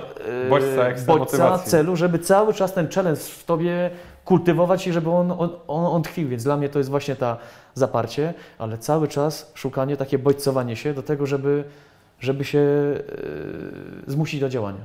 A to jakie ty miałeś marzenie na etapie tym, jak już no, wyjechałeś za granicę i trochę no, tam pobyłeś? No bo jak mówisz mi, że no, twoim takim celem czy tam marzeniem było właśnie wyjechanie za granicę, zagranie jednego sezonu gdzieś, no to gdy już się tam mhm. zjawiłeś... W reprezentacji to chciałem zagrać. Chciałem zagrać w reprezentacji. Zagrałeś? Zagrałem. Później, kiedy e, zadebiutowałem w reprezentacji, chciałem, bo my żeśmy tak, jak, tak, jak, tak jakby zamykali 16-letnią posłuchę, jeśli chodzi o sukcesy reprezentacji to mówię, chcę być tym, który był w drużynie, która przełamała impas. I tak zagra, że później pojechałem na Mistrzostwa Świata, mówię, fajnie by było przywieźć gola z Mistrzostw Świata. Mówię, to jest taki stempel, gdzieś byłeś, coś zrobiłeś, z czymś ludzie Cię będą kojarzyć, czy jak Cię, nie wiem, syn wywoła w niedzielę przy obiedzie, tata, ty jakiegoś gola kiedyś strzeliłeś, no to tam sobie możesz wyciągnąć i, i wcale się nie krępujesz tego, czy no możesz poczuć się nawet tak troszkę lepiej że wpadło Ci z y, meczu, w meczu międzypaństwowym na, na takiej imprezie, jaką, jest, jaką są Mistrzostwa Świata? Może zadam teraz nietypowe pytanie i możesz je uznać za pewnego rodzaju aberrację, ale nie sądzisz, albo nie czułeś kiedyś takiego, nie, nie odczuwałeś takiego, nie, mia, nie miałeś takiego odczucia, że ta bramka na 3-1, e, w sensie bramka w meczu 3-1 z, z USA była taką bramką jak ta na 8-1 w, w drukarzu? Trochę tak. Trochę tak. I powiem Ci szczerze, że idealnie żeś to wyłapał, bo to był mecz, kiedy trener Engel dokonał wielu zmian. I mnie te zmiany nie objęły, ja dalej siedziałem na ławie. Chociaż po cichu trochę myślałem, że może mnie puści od pierwszej minuty. No bo Majdan bronił, no tam sporo, no, sporo w ogóle Jacek Zieliński był, Radek Majdan był, y, Maciek Murawski, e, kto tam jeszcze? Czarek Kucharski. No było pięciu czy sześciu zawodników, którzy E, do tego momentu zaistnieli albo minimalnie, albo w ogóle nie, a tu dostali od pierwszej, od pierwszej minuty. No ja dalej siedziałem na ławie. Wchodziłem w sytuacji, kiedy wygrywaliśmy 2 do 0, więc niby, niby jest dobrze, ale jak mówi trener Michniewicz, niebezpieczny wynik. więc mówię, wychodzę na boisko, byłem tak, wiesz co to jest piłkarska złość. Wiesz, kiedy z jednej strony no nie no, możesz trenerowi wykrzyczeć dlaczego, ale z drugiej strony nie patrz się na mnie. Nawet byłeś wkurwiony, nie zły, no, to już jest Dokładnie, więc, ale mówię, przekuję to na, na coś piłkarskiego. Więc kiedy strzeliłem gola, to pamiętam to pierwsze uczucie, mówię, jest. Mówię jednak e, tą siłą woli, dążeniem do czegoś i trochę takim wierzeniem, że Na przekór. marzenia, tak, marzenia się spełniają, udało mi się, więc no duże poczucie dumy, duże poczucie dumy to miałem. I rzeczywiście, no może to była taka klamra tym schudnikiem, okej, przegraliśmy, ale coś Tak. może we mnie jest, bo potrafiłem się odnaleźć i, i to zrobić. Tak samo tutaj może rzeczywiście na tym, na tym to polega, albo te jednostki, które mimo przeciwności losu albo ciężkich okoliczności są w stanie coś pozytywnego zrobić, to są te jednostki, które robią kariery. Nie, bo bardzo, bardzo się z tym tutaj utożsamiam, bo ja pamiętam mój, mój mecz ostatni, tak naprawdę, gdy ja przychodziłem z Kosy Konstancin do Legii, to ostatni praktycznie mecz w Kosie, jaki był, to był właśnie przeciwko Legii. Dostaliśmy no, straszne baty, przegraliśmy chyba 6-1, ale byłem wtedy strasznie z siebie dumny, ponieważ oni oddali chyba z 30-40 strzałów na bramkę, faktycznie większość z nich wybroniłem. Trzy z sześciu bramek padły po jakichś tam dobitkach, czy jakichś słupkach, czy jakichś takich chorych sytuacjach. Pamiętam, że przegraliśmy te 6-1, niby powinienem być totalnie wkurwiony, a, a, a miałem gdzieś tam tą taką z tyłu głowy świadomość, że w sumie to, to był fajny mecz. I, i, i, wtedy czułem się, czujesz, czujesz, czujesz, że żyjesz, czujesz, że faktycznie to jest to, co lubisz robić. Mi to się wydaje właśnie, że to jest też Czy się nie porównuje skali. Nie? co, co trzeba wypunktować piłkarzowi, w jaki sposób musi o pewnych rzeczach myśleć. Że to jest, że nie wszyscy mają świadomość na przykład. Ja tak patrzę teraz na młodych chłopaków. Czasem jeżdżę na, na, na mecze swojego syna i też widzę, że jak okej, przegr- e, stracą pierwsze dwie bramki szybko czy coś takiego, momentalnie entuzjazmu nie ma, e, dobra, to tam wiesz, odwalamy fuszerkę, ble, ble, ble, ble. A, a że właśnie wytrwanie, robienie kariery to jest odnalezienie czegoś nie w tych wymarzonych okolicznościach, tylko w tych, które są. Czy są dobre, czy są, czy są złe, no na to do końca nie mamy, nie mamy wpływu. Więc nie wiem, czy, czy tutaj w rozmowie z młodym chłopakiem nie, nie trzeba by czasem mu to wypunktować, że to jest właśnie ta, ten trening mentalny. Ja uważam, że to się bardzo zmieniło, że do pewnego momentu my trenowaliśmy tylko nogi do pasa. Teraz trening obejmuje też głowę. Teraz treningi odbywają się na, na polu taktycznym, technicznym, fizycznym, ale i, i mentalnym. Ja na przykład mam wrażenie, że ta nasza generacja na to się już nie, nie załapała. To było za naszych czasów, ale to było jeszcze w takim ujęciu eksperymentów i trzeba było być naprawdę takim bardzo in, innowatorskim albo odważnym, żeby się na to zdecydować. E, Popracować z psychologiem, czy wtedy wchodzić w tę dietetykę, czy technologię, technologię żywienia. Ja się trochę na to, na to spóźniłem i czasem zastanawiam się, gdybym, gdybym to miał, wyjeżdżając do Belgii, to czy w kilku procentach ta kariera nie mogłaby być lepsza, ale wydaje mi się, że takie, takie refleksje ma większość piłkarzy, no bo każda nowa generacja ma lepsze, lepsze warunki, większą świadomość i trudno tutaj złościć się na to, że, że akurat tak jest, no bo to jest naturalne i tego, tego porządku nie jesteśmy w stanie zmienić. Ale wiesz, czym sobie też myślę, że na pewno tak jest, że mógłbyś mieć potencjalnie na przykład lepszą karierę, czy tam troszeczkę więcej osiągnąć, no, gdybyś jadł lepiej, regenerował się lepiej i miał czy, czystszą głowę, można tak powiedzieć. Ale z drugiej strony jestem przekonany, że nie tylko ty wtedy miałeś taki problem, tylko to raczej wszyscy piłkarze faktycznie nie korzystali z takich rzeczy, więc to można powiedzieć, że raczej generacja piłkarzy była no, na innym poziomie w danym segmencie, przez co też nie było widać aż takiego zróżnicowania. No, być może i konkurencja wtedy nie No, no była mi chodzi, troszeczkę, nie? troszeczkę mniejsza. Bo zobacz, no bo i- dzisiaj gdybyś z kolei tego nie robił, to, to skrajnie widać, nie? Jak, jak, ktoś nie, jak ktoś, wiesz, nie ćwiczy mięśni brzucha, czy koru, czy czegokolwiek innego, no to widzisz po gościu, że się odbija, Tak. że częściej łapie kontuzję, że nie wiem, bolą go, boli go głowa, e, ma jakieś inne tam problemy, albo widzisz, że sobie nie radzi ze swoją tam mentalnością i tak dalej, i tak dalej. Natomiast Olek, dzisiaj to też jest coś takiego, o czym normalnie rozmawiamy. Traktujemy to jako element treningu, czy taki element, który obowiązuje już w, yy, w świecie piłkarskim. Stygmat, Ale nie? też to nie jest, to nie jest jeszcze przez wszystkich yy, podejmowane. Natomiast to już jest na tyle dostępne, że jak chcesz, to za, za moich czasów to naprawdę to było innowatorstwo. To ktoś, kto pracował z psychologiem, to generalnie w pewnym momencie, to, w pierwszym momencie to się spotykał z ty masz jakieś problemy? Problem? Czy co, jebnięty jesteś? Czy No, na, takiej, na takiej zasadzie. no. Więc trzeba było mieć w sobie trochę tej siły, na zasadzie, ok, może jestem pierwszy, może jestem dziwolągiem, ale ja to przekuję na coś, co mi, co mi pomoże. Dzisiaj to nikogo nie szokuje. Więc A- o tyle mhm. być może jest łatwiej zdobyć się na ten pierwszy krok i powiedzieć, ok, wezmę tam przez y, miesiąc czasu, spróbuję na, na przykład te śniadania e, białkowo-tłuszczowe i, i, i później na, na trening. Jechane. Owoce po treningu.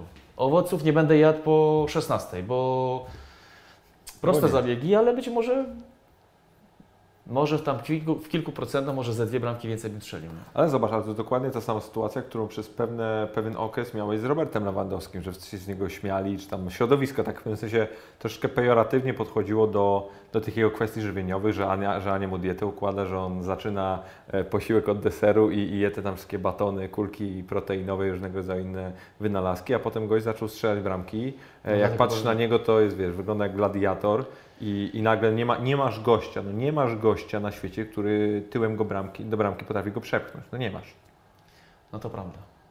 I to jest, to jest coś, co po prostu. No, Ja- ja, ja musiał się wykazać pewnie tą siłą taką Mhm. na zasadzie i taką niezależnością. Natomiast To jest, wydaje mi się, to, co właśnie on też najbardziej. pewnie się z tym dobrze czuł, więc Mhm, no tak, to też go troszeczkę popchnęło, ale to jest to, co Ci powiedziałem na początku, że ta para dla mnie modelowa. Ekstra. Nie wiem, to niektórzy tak strasznie ambitnie ujmują zarządzanie sukcesem, to pod tym względem oni są kozaki. Dla mnie kozacka para. Dla, dla, dla mnie też. A mam do Ciebie pytanie, jeszcze jakbyśmy na chwilę mogli wrócić do, do tych mistrzostw świata w Korei i Japonii, bo mam pierwszy raz w sumie okazję rozmawiać z osobą, która faktycznie była tam na miejscu tak dłużej i, i żebym mógł zadać to pytanie, bo przyjęła się taka bardzo prosta historia czy wytłumaczenie tamtej no, porażki, bo tak trzeba powiedzieć, tam jakby łomotu, który, się, który otrzymała ta kadra na 2002 roku, no, że nie pojechał Tomek Iwan, że się spieprzyła atmosfera, że, no, że było to pewnego rodzaju frycowe, które zostało zapłacone i, i, po, i to były podwaliny pod te następne tam sukcesy dzisiejszej reprezentacji, powiedzmy, że musiał, musiało się to odbyć. Ja się zastanawiam, czy to faktycznie była kwestia tego Tomka Iwana i to faktycznie to rozpieprzyło totalnie, czy jednak problem leżał gdzieś indziej? Problem był trochę bardziej skomplikowany i ustawianie tego tylko pod pryzmatem Tomasza Iwana to jest duże ułatwienie dla mnie. Natomiast zgadza się trochę, zgadzam się trochę z tym, że my byliśmy tą drużyną, y, tą drużyną która dała podwalinę do tradycji wygrywania eliminacji. Bo przez 16 lat tego nie było. Ja też widzę, że wiele rzeczy trochę sprowadza się do, do samej tradycji. Lubimy mówić tam o, o Francuzach, o, o Niemcach, którzy wygrywają. U nich jest tradycja wy, wygrywania. Oni marzą o tym, żeby być pierwszym, a nie żeby wyjść y, z grupy. I to też powoduje, że te młodsze generacje, które obserwują swoich idoli, oni marzą o wielkich rzeczach, a nie o, o małych rzeczach. Więc jeśli w głowie od samego początku zakładasz coś, coś więcej, a zrealizujesz w połowie, to być może zrealizujesz dużo więcej niż ten, to samo dziecko w Gruzji, w e, Azerbejdżanie czy na przykład na Cyprze, bo oni nie są w stanie pomarzyć o tym, żeby pojechać ze, swo- ze swoją reprezentacją, zagrać na, na Mistrzostwa Świata. Więc dla mnie, my jako reprezentacja Jerzego Engela rzeczywiście przełamaliśmy ten impas, pozwoliliśmy uwierzyć, że jesteśmy w stanie. Natomiast to, co się tam wydarzyło, Tomek Iwan, sprawa kasus Tom, Tomka Iwana to był jedna z kilku sytuacji, która spowodowała, że my przestaliśmy być już jednością. Następna sprawa to było wymyślenie jakiegoś sposobu zachowania do ewentualnych y, kontraktów reklamowych. Nie wiem, poszliśmy tak, że będziemy podpisywać to jako drużyna i będziemy się wszyscy dzielili. Nie ma podejścia indywidualnego. Co dzisiaj się wydaje absurdalne w ogóle, nie? Co dla mnie było złym założeniem, bo rzeczywiście no, ktoś jest bardziej e, z punktu widzenia mark e, marketingowego, bardziej okazały, ktoś jest mniej, więc dlaczego mają mieć porówno? My żeśmy trochę wyszli z tego, że eliminację przeszliśmy razem, więc dalej na zasadzie e, równości podejdziemy też, też do tego. Natomiast wiadomo było, że eksploatowany będzie Olisa Deby, eksploatowany będzie Dudek, może Tomek Hajto, może, może Piotrek Świerczewski. Piotr Świerczewski, Tomek Wałdoch. y, Więc naturalne jest to, że w tej kwestii no, nie ma sprawiedliwości. Tu ten, który jest lepszy, bardziej y, marketingowy, to, to z tego skorzysta.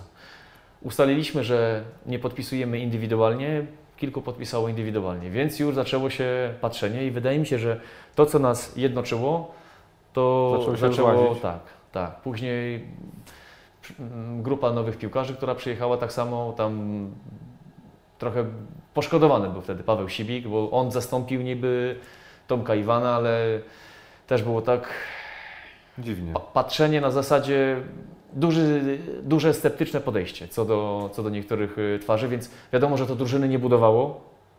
A w sytuacji, kiedy jechaliśmy na nieodkryty ląd i do takich emocji, których żeśmy nie znali, których nikt w drużynie nie, e, nie znał, to musisz mieć monolit, musisz mieć e, jednomyślność i musisz mieć kurs obrany w jednym kierunku. A tutaj miałem wrażenie, że, te wektory zaczynają się troszeczkę rozwalać. Niektórzy potraktują sobie mistrzostwa trochę indywidualnie, na zasadzie promocji, a nie jako, jako drużyny, bo my drużyną byliśmy w eliminacjach. Pierwszy mecz z Koreą wpadka, drugi łomot od Portugalii i, i generalnie drużyny nie były. Ja nie wiem, czy oglądałeś mecz, e, film Tomka Smokowskiego w kadrze odnośnie tych mistrzostw świata? Nie. Tam jest taka scena zobaczę. po meczu z Portugalią. Złapał to idealnie. Wszyscy zamyśleni po tym 4-0 z Portugalią i nikt nie był w stanie wstać, powiedzieć czegokolwiek. To było zderzenie z sytuacją, której się nikt nie spodziewał, której nikt nie przeżył i w której nikt nie wie, jak się zachować i każdy się zamyka w swoją bańkę i czeka, aż Ktoś coś zrobi. coś się stanie. Zwróć sobie uwagę, tam siedział Mhm. chyba Jacek Szynówek, był Michał, był y, y, chyba Kałuża tak samo siedział. No, wszyscy ci zamyśleni, wszyscy, taki jakiś y, zawieszony wzrok, każdy gdzieś patrzył w, i nikt nie był w stanie z siebie nic wydusić, ba, niezdolny do żadnej reakcji. I to naprawdę był brak doświadczenia i taka myśl, Chyba, żeśmy troszkę przeszacowali nasze, nasze możliwości, bo tam niektórzy opowiadali też, że jedziemy tam po sferę me- medalową czy coś takiego.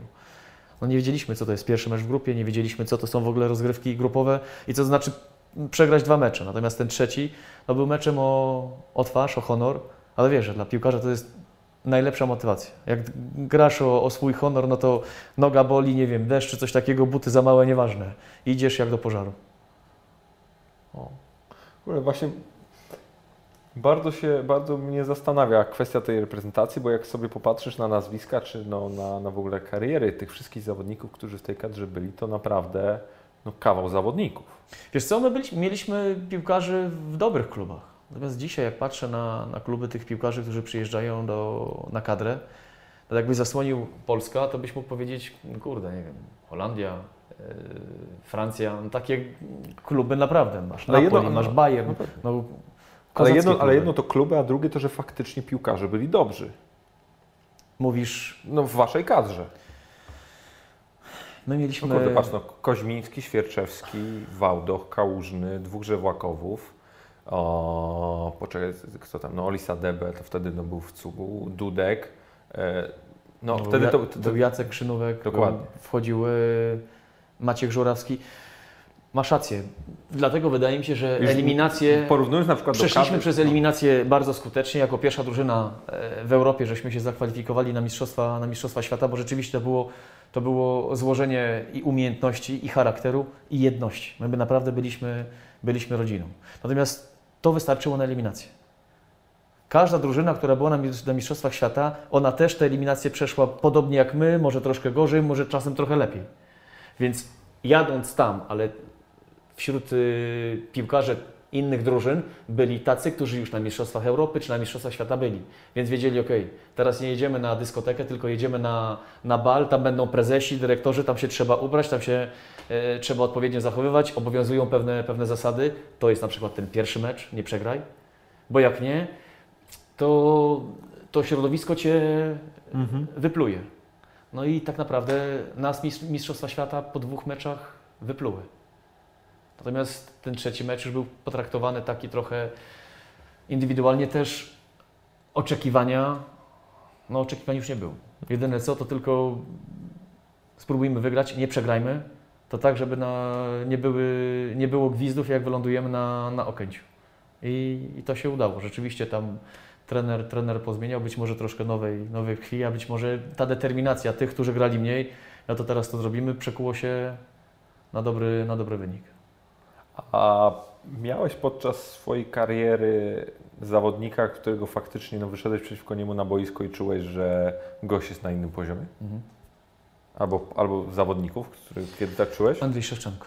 Tak? Powiem Ci szczerze, to było dziwne uczucie, bo graliśmy przeciwko Ukrainie na Śląskim i tak, wiesz co, tak we mnie to było tak, mówię, kurde, odebrać mu piłkę czy popodziwiać, bo tak ładnie prowadzi. No kurde, on był zjawiskowy. I on na mnie zrobił większe wrażenie niż e, Zinedine Zidane. Chociaż wydaje mi się, że Zinedine Zidane był większym piłkarzem, lepszym piłkarzem. Ale Szewczenko, jak na niego patrzyłem, to jest coś takiego, że dobra, jak go tam nie, dogonię czy coś, to przynajmniej popodziwiam, jak no kurwa, on się, on się bawił. To jest facet no jak Mozart, który on nie potrzebuje nus, on sto, patrzy na, na pianino i gra sam z siebie. To był taki facet, nie? Dla mnie to jest taki hmm, piłkarski, piłkarski naturszczyk, który czy gra na boisku osiedlowym, czy gra finał Ligi Mistrzów, on jest, on jest sobą, bo dali piłkę, to z piłką trzeba zrobić to, co ja zawsze chciałem, y, umiałem i, i robiłem. To on, Andrzej Sze- Szewczenko to jest ten taki piłkarz, którego no, mówię, inny poziom. Inny poziom. A to ciekawe. To bym nie powiedział. Nie, nie jest to pierwsze nazwisko, o którym bym, bym, bym pomyślał. Patrick Kleifert tak samo. Taki, a tutaj już bardziej, bo on był napastnikiem, ja też tam na niektórych próbowałem się wzorować, ewentualnie pewne elementy, pewnych y, elementów od nich się uczyć. To Kleifert to też była taka kompletna dziewiątka. Taka lepsza wersja Benzemy. Tyłem do bramki, silny, indywidualnie coś zrobić, do gry kombinacyjnej, ekstra piłkarz. A obrońca versus którego najciężej Ci się grało? Lilian Thuram. On nie jest jakiś wielki, ale pamiętam, że to był debiut w kadrze. Że prowadził piłkę, mówię, dobra, teraz mu się przestawię go tam, wyrzucę go z tego boiska. Twardy jak beton. Ja mówię, kurwa, jakieś przęsło mostu bym przyładował. No facet dalej sobie piłkę prowadzi. Mnie tam trochę, trochę ruszyło. I drugi to był Węson Kompany. A to, Też. To no nie do ruszenia. To on może za przytrzymanie mostu a robić. to w lidze. Czy w kadrze? To w Belgii. On No w lidze, no. Ja, No, no. ja w Muskrą tam.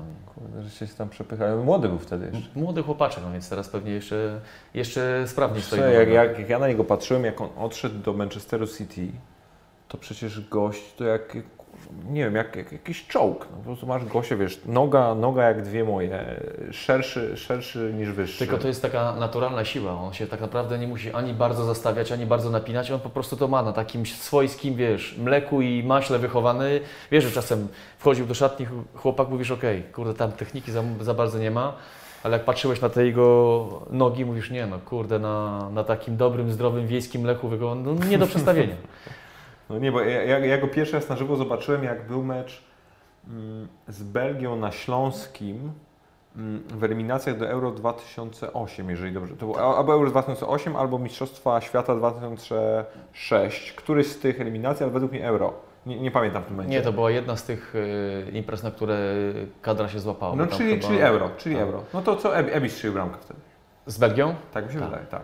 No to, no to słuchaj, pamiętam go zobaczyłem w hotelu, jak on w ogóle, wiesz, jak on wyglądał wtedy. No po prostu, Boże, Boże święty, nie? To jest inny poziom. No to Gościa. Jap Stam jeszcze był takim piłkarzem, Aha. że jak patrzyłeś na niego, mówisz, kurde, tu przy kontakcie, no wszystko albo boli, albo zdruzgotane. Mocny taki i on był i szybki, i silny i nieźle grał, wiesz, nieźle A czytał grę, wbrew, nieźle grał. wbrew pozorom powiedział, że on w ogóle niepozorny też.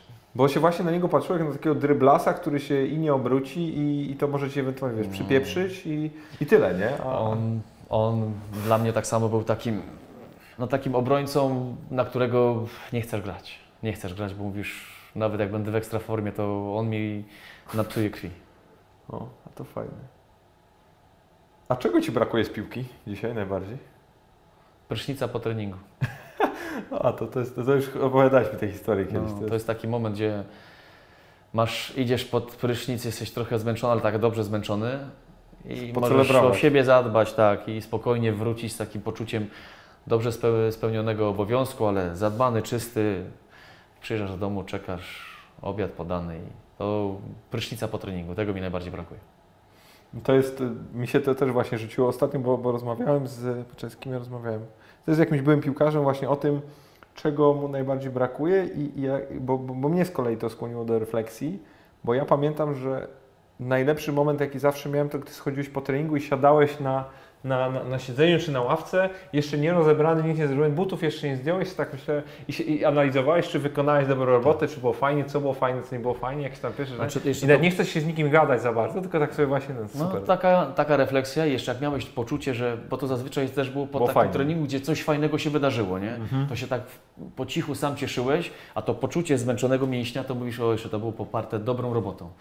To ja to pamiętam, wiesz co, taki moment w swojej karierze, kiedy piątek wieczorem wsiadałem w samochód, jeździłem po, po ulicach Moskwy i patrzyłem, jak ludzie chodzą do restauracji, gdzieś tam się towarzysko spotykają czy coś. My jako piłkarze, generalnie piątek wieczorem to Ci się kojarzy z tym, że szukasz motywacji, zamykasz się w tą swoją bańkę, programujesz się na mecz i próbujesz wypierać pewne myśli, żeby, się, żeby Cię nie, nie rozstroiło. I ja pamiętam, że będąc już w Moskwie, mówię, kurde, jak skończę karierę, ja też jak, tak jak Ci ludzie będę korzystał z weekendu, wreszcie będę mógł sobie pójść w piątek do kina, w sobotę na kolację, czy tam na dyskotekę, czy na jakąś imprezę, w niedzielę e, zabrać e, Rodzinę rodzinę na, na, na, na, niedzielny obiad i tak dwa dni, no okej, weekend przeżyć tak jak, tak jak chcę, bo dla mnie kariera i, i weekend w czasie kariery to kojarzy się bardziej z szukaniem koncentracji i wypieraniem tego, co fajne. A jak patrzysz na to dzisiaj, to faktycznie tak te weekendy spędzasz? Mogę to powiedzieć No pewnie. w 100%. No super. Żona czasem ma do mnie pretensje, ale, ale tak, ale, Pięknie. ale od, od momentu, kiedy, kiedy mogę, bo generalnie kariera skauta czy działalność skauta też w dużej mierze opiera się o weekendy, więc Ciebie nie ma. W momencie, kiedy, kiedy przestałem być skautem, przestałem zajmować się scoutingiem dla, Legii, to rzeczywiście teraz mam taki moment, że korzystam i te weekendy są takie, jak kiedyś sobie obiecałem w Moskwie, siedząc w klubowym samochodzie. No to fajne. Wiesz co, w sumie jest... Ja no. tutaj czasem mówię, kurde, to jest pewnego rodzaju koszt.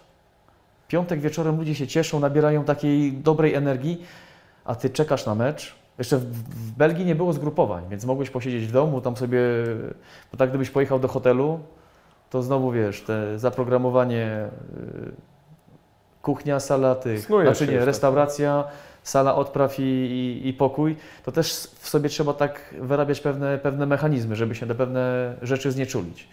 Ale, ale to pamiętam w Muskru, mówię, jak skończę karierę, to weekendy, weekendy będą moje. A wiesz że powiem Ci, że zgrupowania to jest rzecz, której mi najbardziej brakuje dzisiaj. Obozy. Ja Uwiel- na- Uwielbiałem obozy. Tak? A Uwielbiałem. ja z kolei pamiętam, kiedy podjąłem decyzję, że, że kończę. To był ten moment, kiedy pojechałem na, na zgrupowanie i pierwsza jak, jakaś tam zaprawa biegowa, mówię, nie, no zaraz powiem, zadzwonię do trenera, powiem, że nie idę, nie chce mi się. Zacząłem też w treningach czuć, że nie rywalizuję, a uczestniczę. I to jest początek końca dla mnie. Więc od tego momentu miesiąc czasu i zadeklarowałem trenerze, wydaje mi się, że tam płomień na kotle troszkę zgasł i kończę, kończę działalność, bo, bo będę tylko dostawką i, i problemem. Też zacząłem sobie troszkę tak e, kwestionować, czy to ćwiczenie to mi pomoże być lepszym piłkarzem albo utrzymać, e, utrzymać e, formę piłkarską, czy rzeczywiście no, do, do, do gry zespołu to, to, co teraz robimy, to by było potrzebne, czy ten powinien. Tak, zaczynasz być takim cichym, ukrytym drugim trenerem, a to już jest destruk- destrukcja w drużynie. Mhm. Plus też to jest też bardzo jakiś określony sygnał też dla samego siebie, nie? Że już, że nagle zaczynasz kwestionować jakąś taką, no... No rzeczy, które, prawdę, z których, tak, z których nigdy nie kwestionowałeś. Dokładnie. No poza tym ja nigdy nie chciałem być odebrany jako ten, który czy kopie doły, czy się tam. A tutaj zaczęło tak. Chciałbyś wejść w polemikę z trenerem i wydaje mi się, że to się później na, na wszystkich tak odbija, że jesteś tym hamulcowym, a nie tym, który, który nagania, więc mówię, dobra, okej, są tam statystyki też nie trochę lepsze niż w mecz, więc mówię, dobra, koniec, damy tam po, pobiegać za piłką e, tym młodszym, szybszym i, i tym, którzy mają większe parcie na, na robienie kariery niż ja. A wychodzisz z założenia, że lepiej wiedzieć, kiedy zejść ze sceny, czy grać mimo wszystko do momentu, aż Ci to sprawia przyjemność, niezależnie od tego, czy jesteś w dobrej formie, czy nie?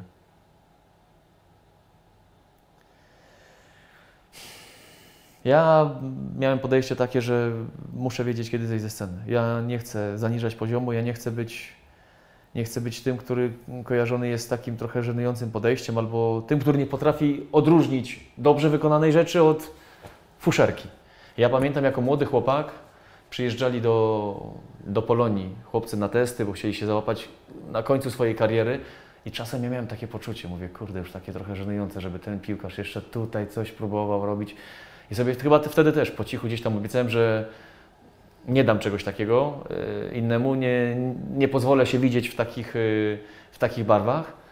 No więc kiedy poczułem, że, że w koronie tam już nie chce mi się, tak, troszkę tak, nie chce mi się walczyć o, o, o pierwszy, o, o pierwszy skład, a wiem, że nie będę grał, no to był dla mnie taki moment, dobra Marcin, jak mają Ci tam wyrzucać z trybun, że siedzisz tylko dla, dla pensji, to lepiej, lepiej uczciwie się zachować, powiedzieć trenerowi i, wracać do Warszawy.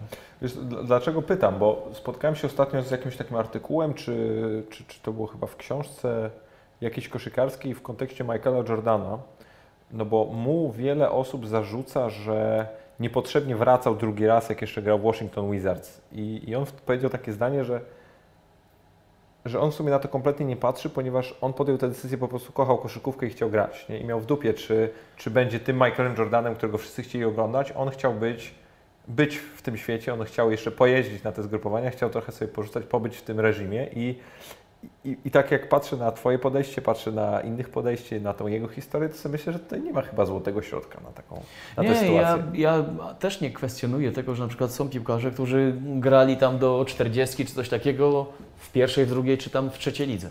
Bo jeśli to jest pasja, jeśli to jest ta, ta miłość od 20 lat, no to nie możesz tego za, zabronić.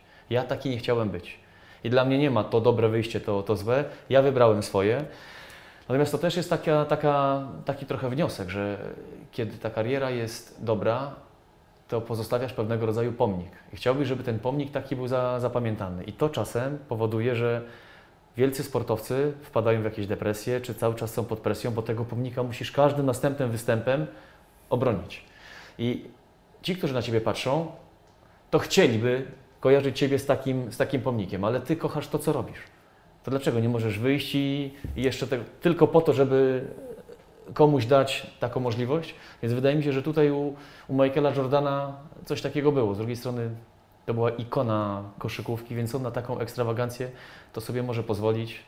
Ja w koszykówce zrobiłem wszystko. Ja byłem tym, który ustalał e, pewne standardy. Do dziś zresztą jest pewnym odnośnikiem w ogóle dla, dla wszystkich. Więc to, żeby mieć pamięci tylko to, kiedy był dobry, ewentualnie, że nie da się od, zobaczyć tego, co się zobaczyło, kiedy wrócił do, do czarodziei, tak? Do, mhm. do Wizards. Do Wizards, tak. No to no za to Jordan chyba nie musi, nie musi przepraszać, a, a to jest taka troszkę samolubność chyba tych, którzy w niego byli tak bardzo zapatrzeni, kiedy grał w Chicago Bulls. Może tak być, ale, ale z drugiej strony, tak już powiem troszkę pół żartem, pół serio, to, to ty też masz Jordana w rodzinie, co? Jako Michał wracał ze Stanów. Ale zdziwił mnie ostatnio Michał, bo na pytanie, czy gdyby mógł to zmienić, czy, czy by to zmienił, to powiedział, że tak.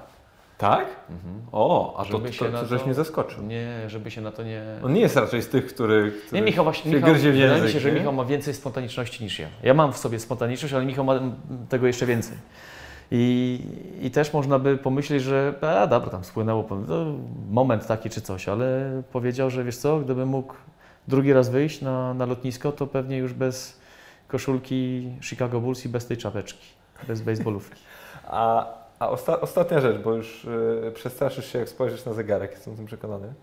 E, jak na Was wołali na boisku? Albo po imieniu, albo Żewłak. Okej, okay, czyli po prostu, no tak, bo wy na tyle daleko od siebie pewnie, że to nigdy jakoś nie kolidowało. Nie, bo my żeśmy zaczynali jako napastnicy. No, ale to już Michał mówię... się tak? zaczął przesuwać tam w latach juniorskich trochę do tyłu, Aha. natomiast rzeczywiście w tych y, czasach seniorskich on był obrońcą, ja byłem napastnikiem, chociaż ja miałem taki moment w Polonii, kiedy trenerzy chcieli ze mnie zrobić defensywnego pomocnika, a ja nawet pamiętam, że grałem na prawej obronie, ja byłem plastrem Jana Urbana, kiedy on kończył karierę w Górniku Zabrze. Michał grał na lewej obronie, ja grałem na prawej i ja miałem się opiekować y, Janem Urbanem, więc no też mam takie pół roku, kiedy byłem bardziej defensorem niż, niż y, zawodnikiem y, tych linii ofensywnych. Ale szy- szybko ci przeszło. Znaczy ja ch chciałem zawsze strzelać bramki. I, I tutaj pozostałem wierny troszkę marzeniom. Jak wyjechałem do, do Belgii, to te pierwszy sezon w- Beveren, właściwie pierwsze cztery mecze mi potwierdziły, że rzeczywiście jest szansa, bo ja w pierwszych czterech meczach strzeliłem cztery gole w Belgii. Dodatkowo swojego pierwszego gola strzeliłem w 30 sekundzie pierwszym kontaktem z piłką. Więc mówię, nie no, to jest, ta liga na bank jest dla mnie, a ja tu będę Zostaje. napastnikiem. No i rzeczywiście, no, w Belgii strzeliłem najwięcej bramek w, swojej karierze i, i tam mnie pamiętają jako, jako napastnika, dlatego też mam takie poczucie niestraconego czasu i takiego spełnionego marzenia, bo, bo ja chciałem, żeby po tych moich uderzeniach czy po moich golach grupki kibiców się podrywały i, i radowały. Fajnie. To jest według mnie idealny, idealny taki akcent, którym możemy skończyć. Pięknie Ci dziękuję Marcin, że się udało Ci Dziękuję Olek. wpaść i też, i też otworzyć, bo to też nie jest, tak jak sam powiedzieć, proste, nie? żeby czasem o niektórych z tych rzeczy mówić. To prawda, to prawda, natomiast no, ty żeś tam bardzo skutecznie mnie w to wprowadzał, a to czasem wyrzucić siebie to też pomaga. Be my guest. No. Do usłyszenia. Do usłyszenia.